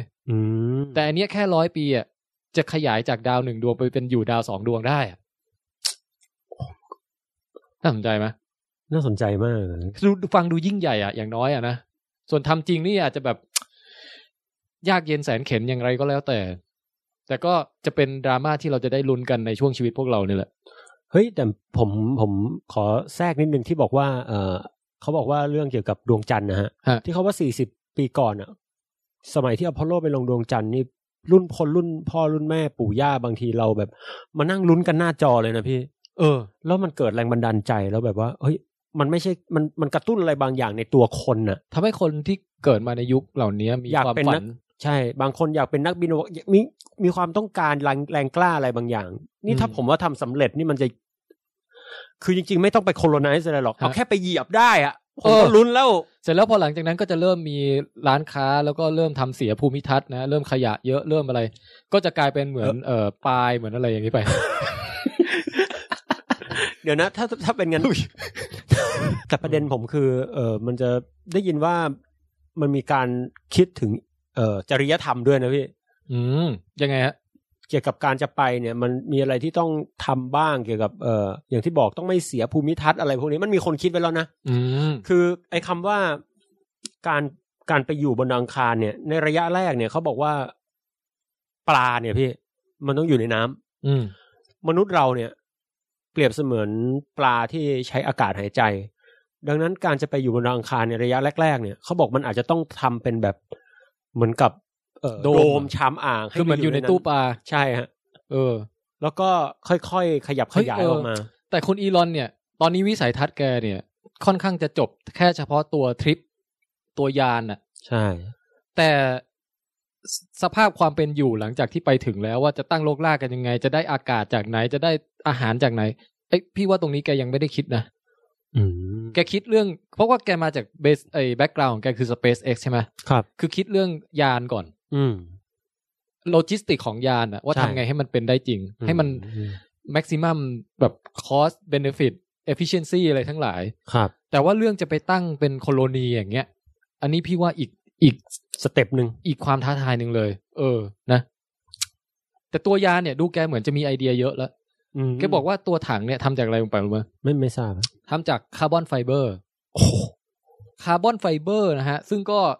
คงเป็นแคตตากรีกว้างๆของเส้นใยอะไรสักอย่างที่เอนจิเนียร์ขึ้นมาจากคาร์บอนนะครับแล้วแกบอกว่าไอ้ตรงเนี้ยยากมากเหมือนกันเพราะว่าต้องทำให้มันแบบคือห้ามมีรั่วห้ามอะไรทั้งสิ้นอ่ะนะแล้วแกแบบเอารูปมาให้ดูฮะเป็นประมาณอย่างเงี้ยเนี่ยคือตัวถังคาร์บอนไฟเบอร์ที่แบบจะบรรจุเชื้อเพลิงแล้วก็ไม่แน่ใจว่าผู้โดยสารก็อยู่ในนี้ด้วยเปล่านะแต่คือเหมือนเป็นลูกบอลกันซื้ออะไรสักอย่างที่มันใหญ่แบบใหญ่เท่าบ้านนะ ลูกบอลกันซื้อจริงด้วยพี่จริงโอ้โหเฮ้ยนี่มันคือกันซื้อใหญ่กว่าลูกนิมิตอีกว่ะพี่ ใหญ่กว่าแท้งนักประปา ที่แบบอยู่บนหอคอยอะไรเงี้ยแต่ทำไมตรงฐานมันดูแคบจังเลยมันดูเหมือนกับถ้าใครไปชนแล้วล้มได้เลยนะอันนี้เขาจะวางไว้บนอะไรอยู่นะในบันโอ้แค่ถังใส่เชื้อเพลิงยังใหญ่ขนาดนี้ก็เดี๋ยวดูที่มีอะไรเลยก็เวลาเดินทางของทริปเนี้ยเขาประมาณไว้ว่าน่าจะ 3-5 เดือนก็ถือว่าพอโอเคอยู่นะผมว่าดีเลย์สัก3เดือนก็ยังพอได้เป็น8นะต่อดีเลย์หลักเดือนเอาเครื่องมันดีเลย์ประจำหลักเดือนนะฮะครับเปรียบเสมือนล่องเรือสมัยก่อนจากออกจากท่าเรือที่อังกฤษไปยังอเมริกาอะไรอย่างเงี้ยไททานิคนี่กี่เดือนวะโอ้โหเด้อน่าจะหลายเดือนนะไม่รู้เหมือนกันแต่คุณชาวดาวินรู้แต่ว่า5ปีอ่ะพี่อย่างนั้นแกแวะบ่อยไงไปถึงเกาะอะไรแกก็แวะหมดอ่ะเพลินแต่5ปีแกยังไปได้อ่ะผมว่าอะไรอ่ะ5เดือนเอานะอันนี้ระหว่างโลกไปดาวอังคารนี่มีแวะอะไรได้บ้างบ่ไม่ได้ป่ะพี่ คือนอนยาวไปเลยฮะโซโล่เลยเฮ้ยแต่ว่าน่าจะนอนนะคุณอีลอนมัสก์แกบอกแล้วไงบอกว่าอยากให้เป็นทริปที่สนุก แกจะทำเหมือนแบบเป็นเรือสำราญอ่ะร้อยคนเนี่ยอยู่ให้มีกิจกรรมมีแอคทิวิตี้มีตั้งอบตแบบมีเล่นตีปิงปองตีแบดมาพูดถึงเรื่องมนุษยชงสยุชาติอะไรทำบ่อนบันเทิงให้ชัดแบบมีเล่นเล่นไพ่กันอะไรอย่างเงี้ยนี่ผมว่ามันจะได้แบบไปแบบไปจับคู่นัดบอร์ดอะไรกันบนนั้นเหมือนกันนะเราว่ามีแบบว่าสาวน้อยเสิร์ฟใส่ชุดกระต่ายบันนี่อะไรแล้วร้อยคนแกบอกต้องมีเชฟไปด้วยเว้ยแบบว่าต้องมีภัตตาคารมีอาหารชั้นเลิศให้กินตลอดทางอะไรอย่างเงี้ยโอ้โหนะเฮ้ยหิวว่ะพี่ก็น่าสนใจเหมือนไปเรือสำราญน่ะครับประมาณนั้นนะฮะทีนี้ก็แกก็บอกว่าทั้งหมดนี้มันก็เป็นความมุ่งมั่นใฝ่ฝันว่าอยากจะให้เป็นจริงครับแล้วแกก็เหมือนกับฉายสไลด์ย้อนอดีตของตัวแกเองให้ดูว่าตอนก่อตั้ง SpaceX ใหม่ๆอ่ะปี2002ฮะแกบอกว่าตอนนั้นเนี่ยออฟฟิศแกก็คือมีพรมมีหลอดไฟแล้วก็ไม่มีอะไรละ แล้วก็มีเป็นรูปสไลด์แบบว่าแกมาเต้นระบำแบบระบำเม็กซิกันนะ แบบฉลองเปิดออฟฟิศเฮ้ยเจ๋งว่ะพี่ปี2002นี่คือออฟฟิศยังไม่มีอะไรเลยนะแล้วก็หลังจากนั้นมาก็วิวัฒนาการมาเรื่อยฮะปี2006นี่คือปล่อยจรวด Falcon ครั้งแรกหรืออะไรเนี่ยโอ้โหแต่เจ๊งนะจรวดบึ้มครับปล่อยครั้งแรกบึ้มครั้งที่2ก็ล้มเหลวครั้งที่3ก็ล้มเหลวเยอะจำได้ตังค์จะหมดแล้วอ่ะเหลือปล่อยได้แค่อีกครั้งเดียวปรากฏครั้งที่4สำเร็จไงเฮ้ยนี่มันหนังนี่หว่าใช่แล้วก็พอปี2008 NASA ก็เลยแบบประมาณว่าไอ้นี่มันเจ๋งเว้ยแบบมาเซ็นสัญญาแบบให้เป็นรับเหมาอ่ะครับรับเหมาช่วยขนส่งสัมภาระเสบียงอะไรต่างขึ้นไปเซอร์วิสพวก Space Shuttle อะไรนะ Space Stationแกก็เอายานดราก้อนเนี่ยเป็นยานที่แบบคอยขนส่งนู่นนี่นั่นแบบไปทำสัญญากับ NASA อีกทีนึงครับระหว่างนั้นก็พัฒนาเทคโนโลยีจรวดเรื่อยมาจนถึงที่ปองแปงเล่าคือปีเนี้ยปีก่อนหน้านี้รู้สึกจะสามารถลงจอดบนฐานที่อยู่ลอยน้ำได้แต่อันนั้นอ่ะยังไม่เทพเท่ากับลงจอดบนฐานที่อยู่บนดินซึ่งไม่รู้ทำไมเหมือนกันนะแต่ว่าอันนั้นอ่ะคือเพิ่งทำได้ปีนี้หรือว่าน้ำมันจะไม่ค่อยระเบิดเท่ากับดินก็เป็นไปได้นะนะอย่างไรก็ตามเนี่ยปี2016ก็คือเป็นหลักไมล์ที่ว่าอย่างน้อยๆในไอเดียเนี่ยจรวดรียูสตอนนี้ทำได้แล้วครับนะฮะแล้วก็แต่ตอนนี้น่าเป็นห่วงเรื่องเงินเหมือนกันคือไม่รู้จะหาเงินจากไหนมาแบบทำโครงการเนี้ยนั่นดิแกบอกหรือว่ารับจ้างเป็นเหมือนแบบถ้ามอไซค์ส่งของเขาเรียกอะไรนะ Messenger เป็น Messenger อ่ะบอกประเทศไหนอยากจะส่งของขึ้นอวกาศมาจ้างแกเลยแล้วส่งอวกาศแล้วขี้เท่าเนี่ยหรือส่งระหว่างประเทศก็ได้นะแกบอกว่า เนี่ยแกสามารถเอาจรวดส่งของเนี่ยนะจากโตเกียวไปนิวยอร์กใช้เวลา20นาที ใครประเทศไหนอยากส่งของไปไหนบอกมาเลยแต่แกคงพูดเป็นมุกอะนะแกบอกว่าไอตรงเนี้ยมันก็ผมก็พูดแบบนั้นนะฮะจริงๆคงไม่มีใครลงทุนขนาดนั้น ฟังดูแกเริ่มเลอะเทอะนะ แต่อย่างน้อยอาชีพรับจ้างส่งของให้รัฐบาลของโลกประเทศต่างๆเนี่ยน่าจะพอได้ทำให้ SpaceX ได้รายได้อยู่อย่างน้อยช่วงที่ผ่านมาก็ NASA ก็จ่ายให้สำหรับเอาสัมภาระขึ้นไป Space Station ใช่ไหมครับรัสเซียจีนอะไรก็จ่ายให้อะไรอย่างเงี้ยอยากได้จรวดส่งของเนี่ยขอเกี๊ยวซ่าหน่อยจ้า แล้วแกสมมติคนจีนสั่งเกี๊ยวซ่าอะไรอย่างเงี้ยก็เอาส่งขึ้นไปให้ได้นะฮะแล้วก็เอางบจากตรงเนี้ยมาพัฒนาโครงการที่แบบไฟฟันสูงสุดคืออยากจะทำทริปให้คนไปตั้งรกรากดาวอังคารให้สำเร็จให้ได้ตั้งรกรากนี่คือไปอยู่เลยได้ยินว่าคำว่า colonize เนี่ยน่าจะแปลว่าอยู่ถาวร นะพี่ต้องมีการคัดเลือกคนไปแน่เนี่ยประเด็นนี้มีคนถามเยอะเหมือนกันนะที่เขาบอกว่าใครจะอยากไปแต่คัดเลือกด้วยวิธีใดด้วย Elon Musk เขาบอกไม่คัดเลือกพี่ใครอยากไปต้องไปได้ก็ขอให้จ่ายตังค์มาแล้วกันแต่ต้องจ่ายตังค์แต่หมายความว่าเขาก็พูดเหมือนกับว่าอารมณ์มันคล้ายๆกับว่าคุณเสี่ยงตายคุณเสี่ยงทุกสิ่งทุกอย่างบางคนอาจจะต้องขายทรัพย์สินที่มีอยู่เพื่อไปแต่มันก็เหมือนกับการแลกมาได้ด้วยการได้ไปเยือนดินแดนใหม่เหมือนกับอย่างที่บอกมันเหมือนแบบสมัยอเมริกาเพิ่งค้นพบอะไรพวกนี้ฮะมันก็ถือว่าเป็นการเดิมพันครั้งใหญ่แต่เขาเชื่อว่าหลายๆคนอันนี้ผมอ่านมานะเขาบอกว่าหลายๆคนน่าจะได้ความคุ้มค่าในแง่อย่างน้อยได้กลับมาในชื่อของมนุษย์คนแรกกลุ่มแรกที่ได้ไปเหยียบดาวอังคารนี่ก็ถือว่าเอาไม่ว่าคุณเขียนหนังสือขายคุณก็โอเคแล้วเปล่าวะนะฮะก็คือแกป๋องสนใจไหม คือแกแพนทิปคือแกแพนทิปอะไรทั้งหลายเนี่ยให้ลักษณะเหมือนกับคุณไม่ต้องเสียสละทั้งชีวิตอ่ะในการที่จะแบบว่าไปแล้วก็ไม่กลับมาแล้วอะไรเงี้ยนี่คือเรามี possibility ให้กลับได้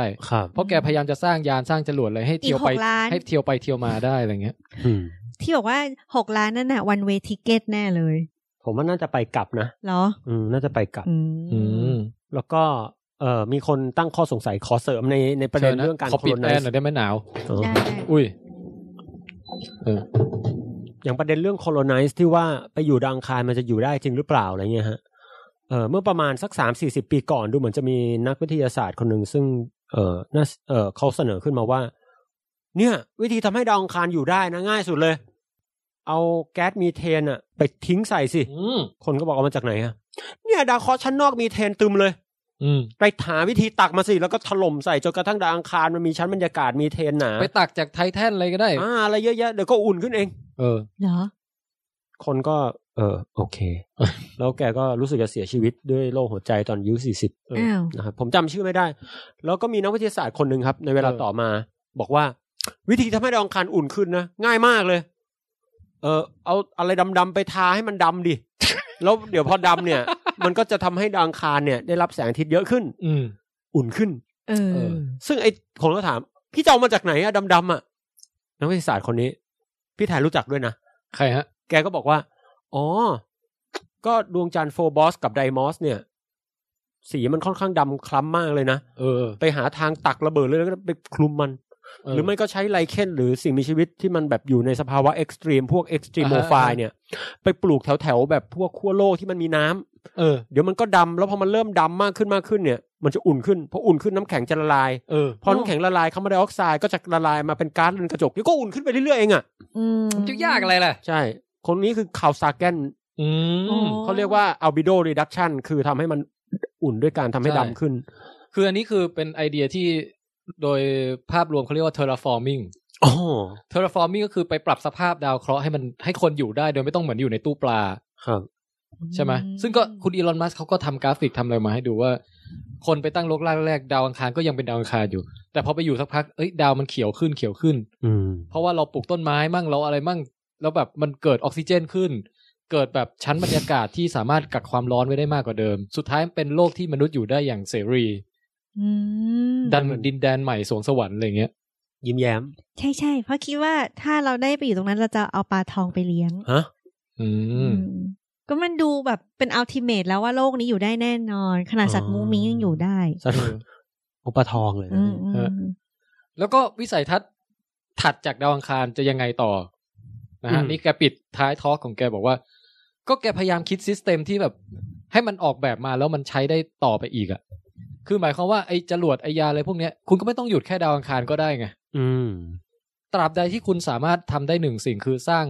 สถานีเติมเชื้อเพลิงไว้ตามหย่อมต่างๆของระบบสุริยะอาจจะเป็นบนอุกาบาตก้อนนี้หรือว่าบนดวงจันทร์ของดาวเสาร์ดวงจันทร์ของดาวพฤหัสคุณก็ไปจากที่นึงไปอีกที่นึงได้จากดาวอังคารจะไปไททันเสร็จแล้วก็เติมน้ำมันแล้วก็จากไททันไปต่อ Enceladus เป็นทัวร์9ดาวเคราะห์ใน3ปีอะไรก็ว่าไปนึกออกมั้ยนี่ไงบอกละเฮ้ยอย่าตลกนะพี่มันมีศาสตร์นึงที่เขากำลังศึกษากันอยู่ในยุคนี้เลยนะเขาเรียกว่า planetary engineering ก็คือการที่พี่แทนบอกว่าเป็น terraforming อ่ะคือถ้า terraforming of มาก็ปรับดาวอังคารใช่มั้ยนี่ถ้า terraforming of Venus of Enceladus of อะไรโอ้โหนี่ก็เราจะ colonize ได้คือมันก็เปรียบเสมือนเราไปเห็นถ้าเป็นบนโลกอ่ะครับเราก็แบบถมทะเลสร้างตึกที่แบบอยู่เลยเข้าไปในน้ำได้เจอทะเลทรายดูไบไงใช่ป่ะเจอทะเลทรายก็แบบเฮ้ยมันไม่มีน้ำเอาน้ำมาใส่หน่อยกลายเป็นที่ที่คนอยู่ได้อะไรเงี้ยไอเนี่ยมันจะเป็นวิศวกรรมระดับดาวเคราะห์อันเนี้ยใช่ซึ่งถ้าวันนั้นมาถึงนะพี่แน่นอนครับผมไม่ไปอ่ะผมอยู่นี่แหละ เราอาจจะเหมือนคนที่แบบเหมือนคนแก่สมัยโบราณอย่างญาติผมแก่ๆบางทีแกก็ไม่กล้านั่งเครื่องบินนะใช่ๆแต่รู้สึกกลัวหรือว่าไม่อยากย้ายบ้านไม่อยากย้ายถิ่นฐานไม่อยากผมนึกภาพออกเลยตอนผมแก่นั่นสิหลานผมตัวเล็กๆก็จะบอกว่าลุงไปเที่ยวดาวเสาร์มั้ยปู่ก็จะบอกว่าโอ้ยไม่ไปหรอกตาอยู่นี่แหละเองไปเถอะกลับบ้านอย่าค่ำนักนะเราจะตอบว่าไปทำไม ไปดูโลกภายนอกย้ายมาดูโลกภายในดูจิตใจตัวเองดีกว่าเวลาเหลือน้อยแล้วมันต้องโลกจักรวาลจะกว้างใหญ่เพียงไหนก็ไม่เท่าจักรวาลในใจเราอะไรเงี้ยใช่ใช่ใช่ใช่เยี่ยมนะฮะจริงๆคือปวดหลังน่ะเดินไม่ไหวแล้วจริงๆพูดถึงดาวเสาร์อ่ะต่อให้มันไปเหยียบไม่ได้ใช่ไหมเพราะเป็นแก๊สอะไรเงี้ยแต่ว่าแค่ขับผ่านนี่ก็น่าจะฟินแล้วนะโอ้โหพี่จริงๆถ้าไปอยู่บนดาวอังคารได้อ่ะเราจะเห็นดาวเสาร์ใหญ่ขึ้นเยอะมากเลยนะเหรอใช่มันมีภาพจำลองด้วยอ่ะว่าถ้าไปอยู่เงี้ยดาวอังคารแล้วก็พฤหัสใช่ไหมเอาแค่ดาวพฤหัสก็แบบจากบนโลกนี่เห็นเป็นจุดสว่างเงี้ยดาวอังคารน่าจะเห็นใหญ่ขึ้นเป็นรายละเอียดเห็นได้อะไรเงี้ยก็เพลินๆเนาะโอ้ยโอเคเลยมีวิวดีเนี่ยคุณอีลอนแกก็ปิดสไลด์แกด้วยการแบบจำลองให้ดูว่าถ้ายานแกถึงจุดที่แบบว่าเดินทางจากดาวนึงไปดาวนึงดาวนึงไปดาวนึงเหมือนบขส.ที่บันว่านะฮะเวลาขับผ่านดาวเสาร์เนี่ยเห็นวงแหวนทางหน้าต่างเนี่ยจะแบบจะฟินขนาดไหนแกก็จำลองให้ดูนะเราว่าฟังดูเราแอบกลัวด้วยแหละมันเหมือนยังไม่ค่อยเสถียรเรายังไม่ค่อยรู้อะไรอย่างเงี้ยคุณอีลอนเขากล้าคิดเขากล้าอะไรเยอะเหมือนกันเนาะทั้งหมดทั้งปวงที่ว่ามาเนี่ยมันจะเป็นไปได้หรือไม่รอดูปี2018เดี๋ยวเขาจะส่งลำแรกเป็นแบบไร้คนขับถ้าอันนี้ไปลงจอดได้ค่อยมาคุยกันอันเนี้ยผมพูดในแง่ความเป็นไปได้นะเพราะว่าทั้งหมดที่พูดมามันสำหรับหลายๆคนไม่ใช่แค่ผมนะครับส่วนนึงก็ตั้งข้อสงสัยแล้วก็บางทีก็บอกว่ามันคือวิธีการสร้างแบรนด์ของเขาแหละเฮ้ยแต่คุณอีลอนเนี่ยเวลาฟังเขาพูดเขาอะไรอย่างเงี้ยเขาไม่ดูเป็นคนที่กลางหรือว่าแบบอวดเบ่งอะไรอย่างงี้นะเขาก็ออกจะแบบดูอ่อนน้อมถ่อมตนด้วยซ้ำดูทั่วไปคือเหมือนพูดเรียบๆแล้วก็บอกมาว่าก็ผมอาจจะทำให้สำเร็จก็ได้แต่ว่าอย่างน้อยก็คงคืบหน้าได้มากกว่าที่เป็นอยู่ตอนเนี้ยก็อย่างน้อยระหว่างที่พยายามเนี่ยมันก็คงมีอะไรใหม่ๆที่ทำสำเร็จได้เรื่อยๆครับส่วนจะไปถึงเป้าหมายสูงสุดที่วางไว้เปล่าก็ไม่เป็นไรก็เดี๋ยวรอดูเขาใช้เงินส่วนตัวเขาหมดเลยเหรอเขาเงินของ SpaceX เนี่ยเงินของบริษัทเก่งจังเลยอ่ะเก่งมากคนนี้สุดยอดมากที่ผ่านมา performance เยี่ยมครับแต่อย่างที่บอกรอดูปี2018ว่าจะเป็นอย่างไรคือข่าวใหญ่แน่นอนนะฮะถ้าเอาแค่ลงได้ก็ถือว่าเดี๋ยวนะถ้าเอาแค่ลงได้นี่ผมถือว่าเป็น private company แรกเลยนะที่แบบโอ้โหน่าตื่นเต้นมากแต่ที่ป๋องบอกว่าแค่การเอายานลงมันไม่ใช่เรื่องง่ายๆแล้วโอ้โหมีแค่อเมริกาที่เคยทำได้ที่นู่นที่นี่โคจรก็ยากพี่อินเดียชาติเดียวในเอเชียที่ทำได้ใช่ลุ้นว่ะแล้วก็แต่มันจะมีโครงการอื่นๆที่จะไปดาวอังคารเหมือนกันอะไอ้ Mars One อะไรเนี่ยที่เราเคยคุยกันในพอดแคสต์อะปรากฏว่าอันนั้นนี่ดูท่าไม่ค่อยน่าจะรอดเท่าไหร่นะไม่ค่อยมีใครมีความหวังเท่าไหร่ตอนนี้คนมาเชียร์อีลอนมัสก์กันมากกว่าดูแบบพูดจริงทำจริงมากกว่าอะไรเงี้ยมีจรวดมีอะไรแบบโชว์ให้เห็นไอ้นู่นแบบคัดเลือกคนอย่างเดียวแต่ว่าไม่มีวิศวกรรมอะไรเลยยังไม่ต่อน่าจะควบกันไปเลยเนาะตอนนี้เขาแบบคัดเลือกเหลือประมาณ40คนอะไรอย่างงี้แล้วมั้งแล้วก็จะทำรายการทีวีอะไรไม่รู้จะยังมีอยู่หรือเปล่าคงเป็นทางเอนเตอร์เทนผมว่าไม่ได้นะแต่อย่างอีลอนมัสก์นี่ก็ล่าสุดนี่เมื่อประมาณเดือนก่อนเห็นทำโครงการไฮเปอร์ลูปออกมาคืออะไรคะทำเป็นรถไฟแบบความเร็วสูงประมาณว่าถ้านั่งเป็นรถ BTS อ่ะพี่แต่เป็นท่อแบบสุญญากาศอ่ะแล้วก็ขับด้วยแรงดันแบบระบบรางไฟฟ้าแล้วก็ดันด้วยลมอ่ะมันก็จะไปปรูดแบบเสียงหน่อยพี่นี่เหรอความเร็วสูงไม่อันนี้ความเร็วต่ำมากแต่ไอ้ตัวนี้รู้สึกว่าถ้ามันเร็วมากด้วยความเร็วที่เขากะการไว้เนี่ยกรุงเทพเชียงใหม่40นาทีด้วยความเร็วแบบนี้แบบระดับเดียวแบบรอรถไฟฟ้าเลยนะแบบอ้าวมายังวะรอแป๊บนึงคุยกันแล้วพอก็เดินขึ้นปูน40นาทีถึงเชียงใหม่เร็วกว่าเครื่องบินมันเดี๋ยวก่อนเร็วกว่าเยอะคือตอนมันมามันไม่เบรกด้วยใช่มั้ยเราต้องกระโดดขึ้นให้ทันใช่ป่ะเอ๊ะอันนี้ไม่แน่ใจเหมือนกันพี่รู้สึกจะเบรกนะแล้วค่อยๆเร็วขึ้นแล้วค่อยเร็วขึ้นกระโดดไปงี้ก็เบ้อแล้วล่างแหลกเท่าเครื่องบินเลยนะประมาณเกือบชั่วโมงเลยเร็วกว่าเครื่องบินน่าจะเร็วกว่าแล้วก็ได้ยินว่าตอนนี้เขาเปิดเป็น open source ให้บริษัทมาโซโล่กันต่อได้อะไรเงี้ยดูเขาแอคทีฟทำจริงว่าแอคทีฟมากแล้วล่าสุดรู้สึกที่ดูไบกำลังจะสร้างที่อาบูดาบีไปเมืองชื่อเอาจริงเหรอเอาทำฐานขึ้นมาแล้วพี่ ก็มีโลกนี้ยุคนี้มันก็มีอะไรน่าตื่นเต้นให้ติดตามเนาะไฮเปอร์ลูปแล้วสงสัยอ่ะริชาร์ดแบรนสันก็เคยพูดจะทำแบบว่า space อ๋อ Virgin Galactic เออแล้วมันเป็นอันนั้นเขาไม่ได้จินตนาการถึงขั้นจะไปดาวอื่นไงเขาแค่แบบอ๋อแบบไปเที่ยวอวกาศได้เฉยจะทำอย่างไรให้สร้างเครื่องบินที่พาคนขึ้นไปให้เห็นโลกกลมๆเห็นดวงดาวเต็มฟ้าอะไรอย่างนี้ได้อะไรเงี้ยแต่ยังทำอยู่หรือเปล่าก็ไม่รู้แล้วก็เป็น Zero G อะไรได้ยินว่าทำอยู่นะเหรอเหรอโอ้ Space Tourism ฮะครับจับตามองควรทำปริญญาโทเรื่องนี้ใช่ไหมการจัดการการท่องเที่ยวใช่ๆแล้วก็มีการโรงแรมอวกาศด้วยอันนี้ก็น่าจะมีคนคิดอยู่เหมือนกันโหเป็นไปได้ทำสถานีอวกาศเอกชนให้คนขึ้นไปเที่ยวแล้วอยู่สักค้างคืนสัก2คืนอะไรอย่างเงี้ยผมขอไปฉี่ก็พอละ ฉี่ลงมาข้างล่างเนี่ยเหรอไม่เก็บเข้าข้างในพอพี่อยากรู้มันจะเป็นยังไงนี่ๆเรานึกออกแล้วเราควรเขียนจดหมายไปหาคุณอีลอนมัสก์ได้ล่ะบอกว่าเห็นเสนอไอเดียว่าให้การเดินทางมันสนุกอะไรอย่างเงี้ยแล้วว่าให้ทำธีมเป็นเหมือนแบบหนังเรื่องเอเลี่ยนดีกว่าแต่ว่ามันฆ่ากันนะพูดไม่เป็นแบบว่าเหมือนบ้านผีสิงไงพออยู่ในสเปซไปอย่างเงี้ยก็คือให้จำลองว่าตัวเองเป็นนักบินอวกาศแบบ NASA จีนด้วยนู่นนี่ชอบแล้วก็จะแบบว่าตรงมุมต่ำเริ่มไฟดับแล้วก็แบบต้องไปตามหาเอเลี่ยนแล้วเอเลี่ยนค่อยๆจะกำจัดทีก็คือมีคนแต่งชุดเป็นเอเลี่ยนแบบเป็นนักแสดงมาผมว่าหลอกให้กลัวอะไรอย่างเงี้ยผมว่าเป็นหุ่นยนต์ดีกว่าก็ได้เป็นปาร์คแบบ Westworldอ๋อสักพักเอเลี่ยนมันฆ่าคนได้จริงอ้าวปรากฏหุ่นยนต์ก็กบฏฆ่าพวกเราอีกนั่นเห็นไหมเวสเวิร์นภาค 2นะครับครับทั้งหมดทั้งปวงนี่ก็หลายๆคนที่ตั้งข้อคลางแคลงสงสัยอะไรยังไงสุดท้ายผมก็ยังเชื่อว่าลึกๆเราก็อยากเห็นอะไรพวกนี้กันอยู่ดีในช่วงชีวิตของเราแล้วว่ามันจะเป็นการแบบว่ารวมมนุษยชาติอ่ะคือเหมือนกับเชียร์อะไรบางอย่างให้เกิดขึ้นแล้วทุกคนไม่ว่าประเทศไหนก็จะลุ้นด้วยกันอะไรเงี้ยป่ะเหมือนดูบอลโลกดูอะไรอย่างเงี้ยก็ใช่ๆแต่บอลโลกมันยังเชียร์ประเทศไงแต่ว่านี่คือมันเป็นหนึ่งแล้วอ่ะใช่มั้ยยกเว้นว่าขี้อิจฉาแต่พวกแมวอาจจะไม่เชียร์นะพี่แมวจะอิจฉาคนเลยมั้ยใครจะมาให้อาหารฉันหรือว่าที่กลัวที่สุดคือหมาเอาเซเชียนกับลิงประวัติศาสตร์จะซ้ำรอยไหมตูจะถูกส่งไปทดลองก่อนหรือเปล่าก็ไม่รู้อ๋อน่าจะไม่นะผมว่าเดี๋ยวนี้ครับนี่ก็จบช่วงอีลอนมัสก์เดี๋ยวไปฉี่แป๊บนึงแล้วต่อช่วงเจมส์เว็บแล้วก็จบละคำเตือน2ชั่วโมงกว่าแล้วสงสัยขายของไม่ทันแล้วไว้ขายตอนต่อไปแล้วกันโปรดติดตามวิดแคสต์ตอน 47.2 ต่อได้ในเร็วๆวันนี้ครับ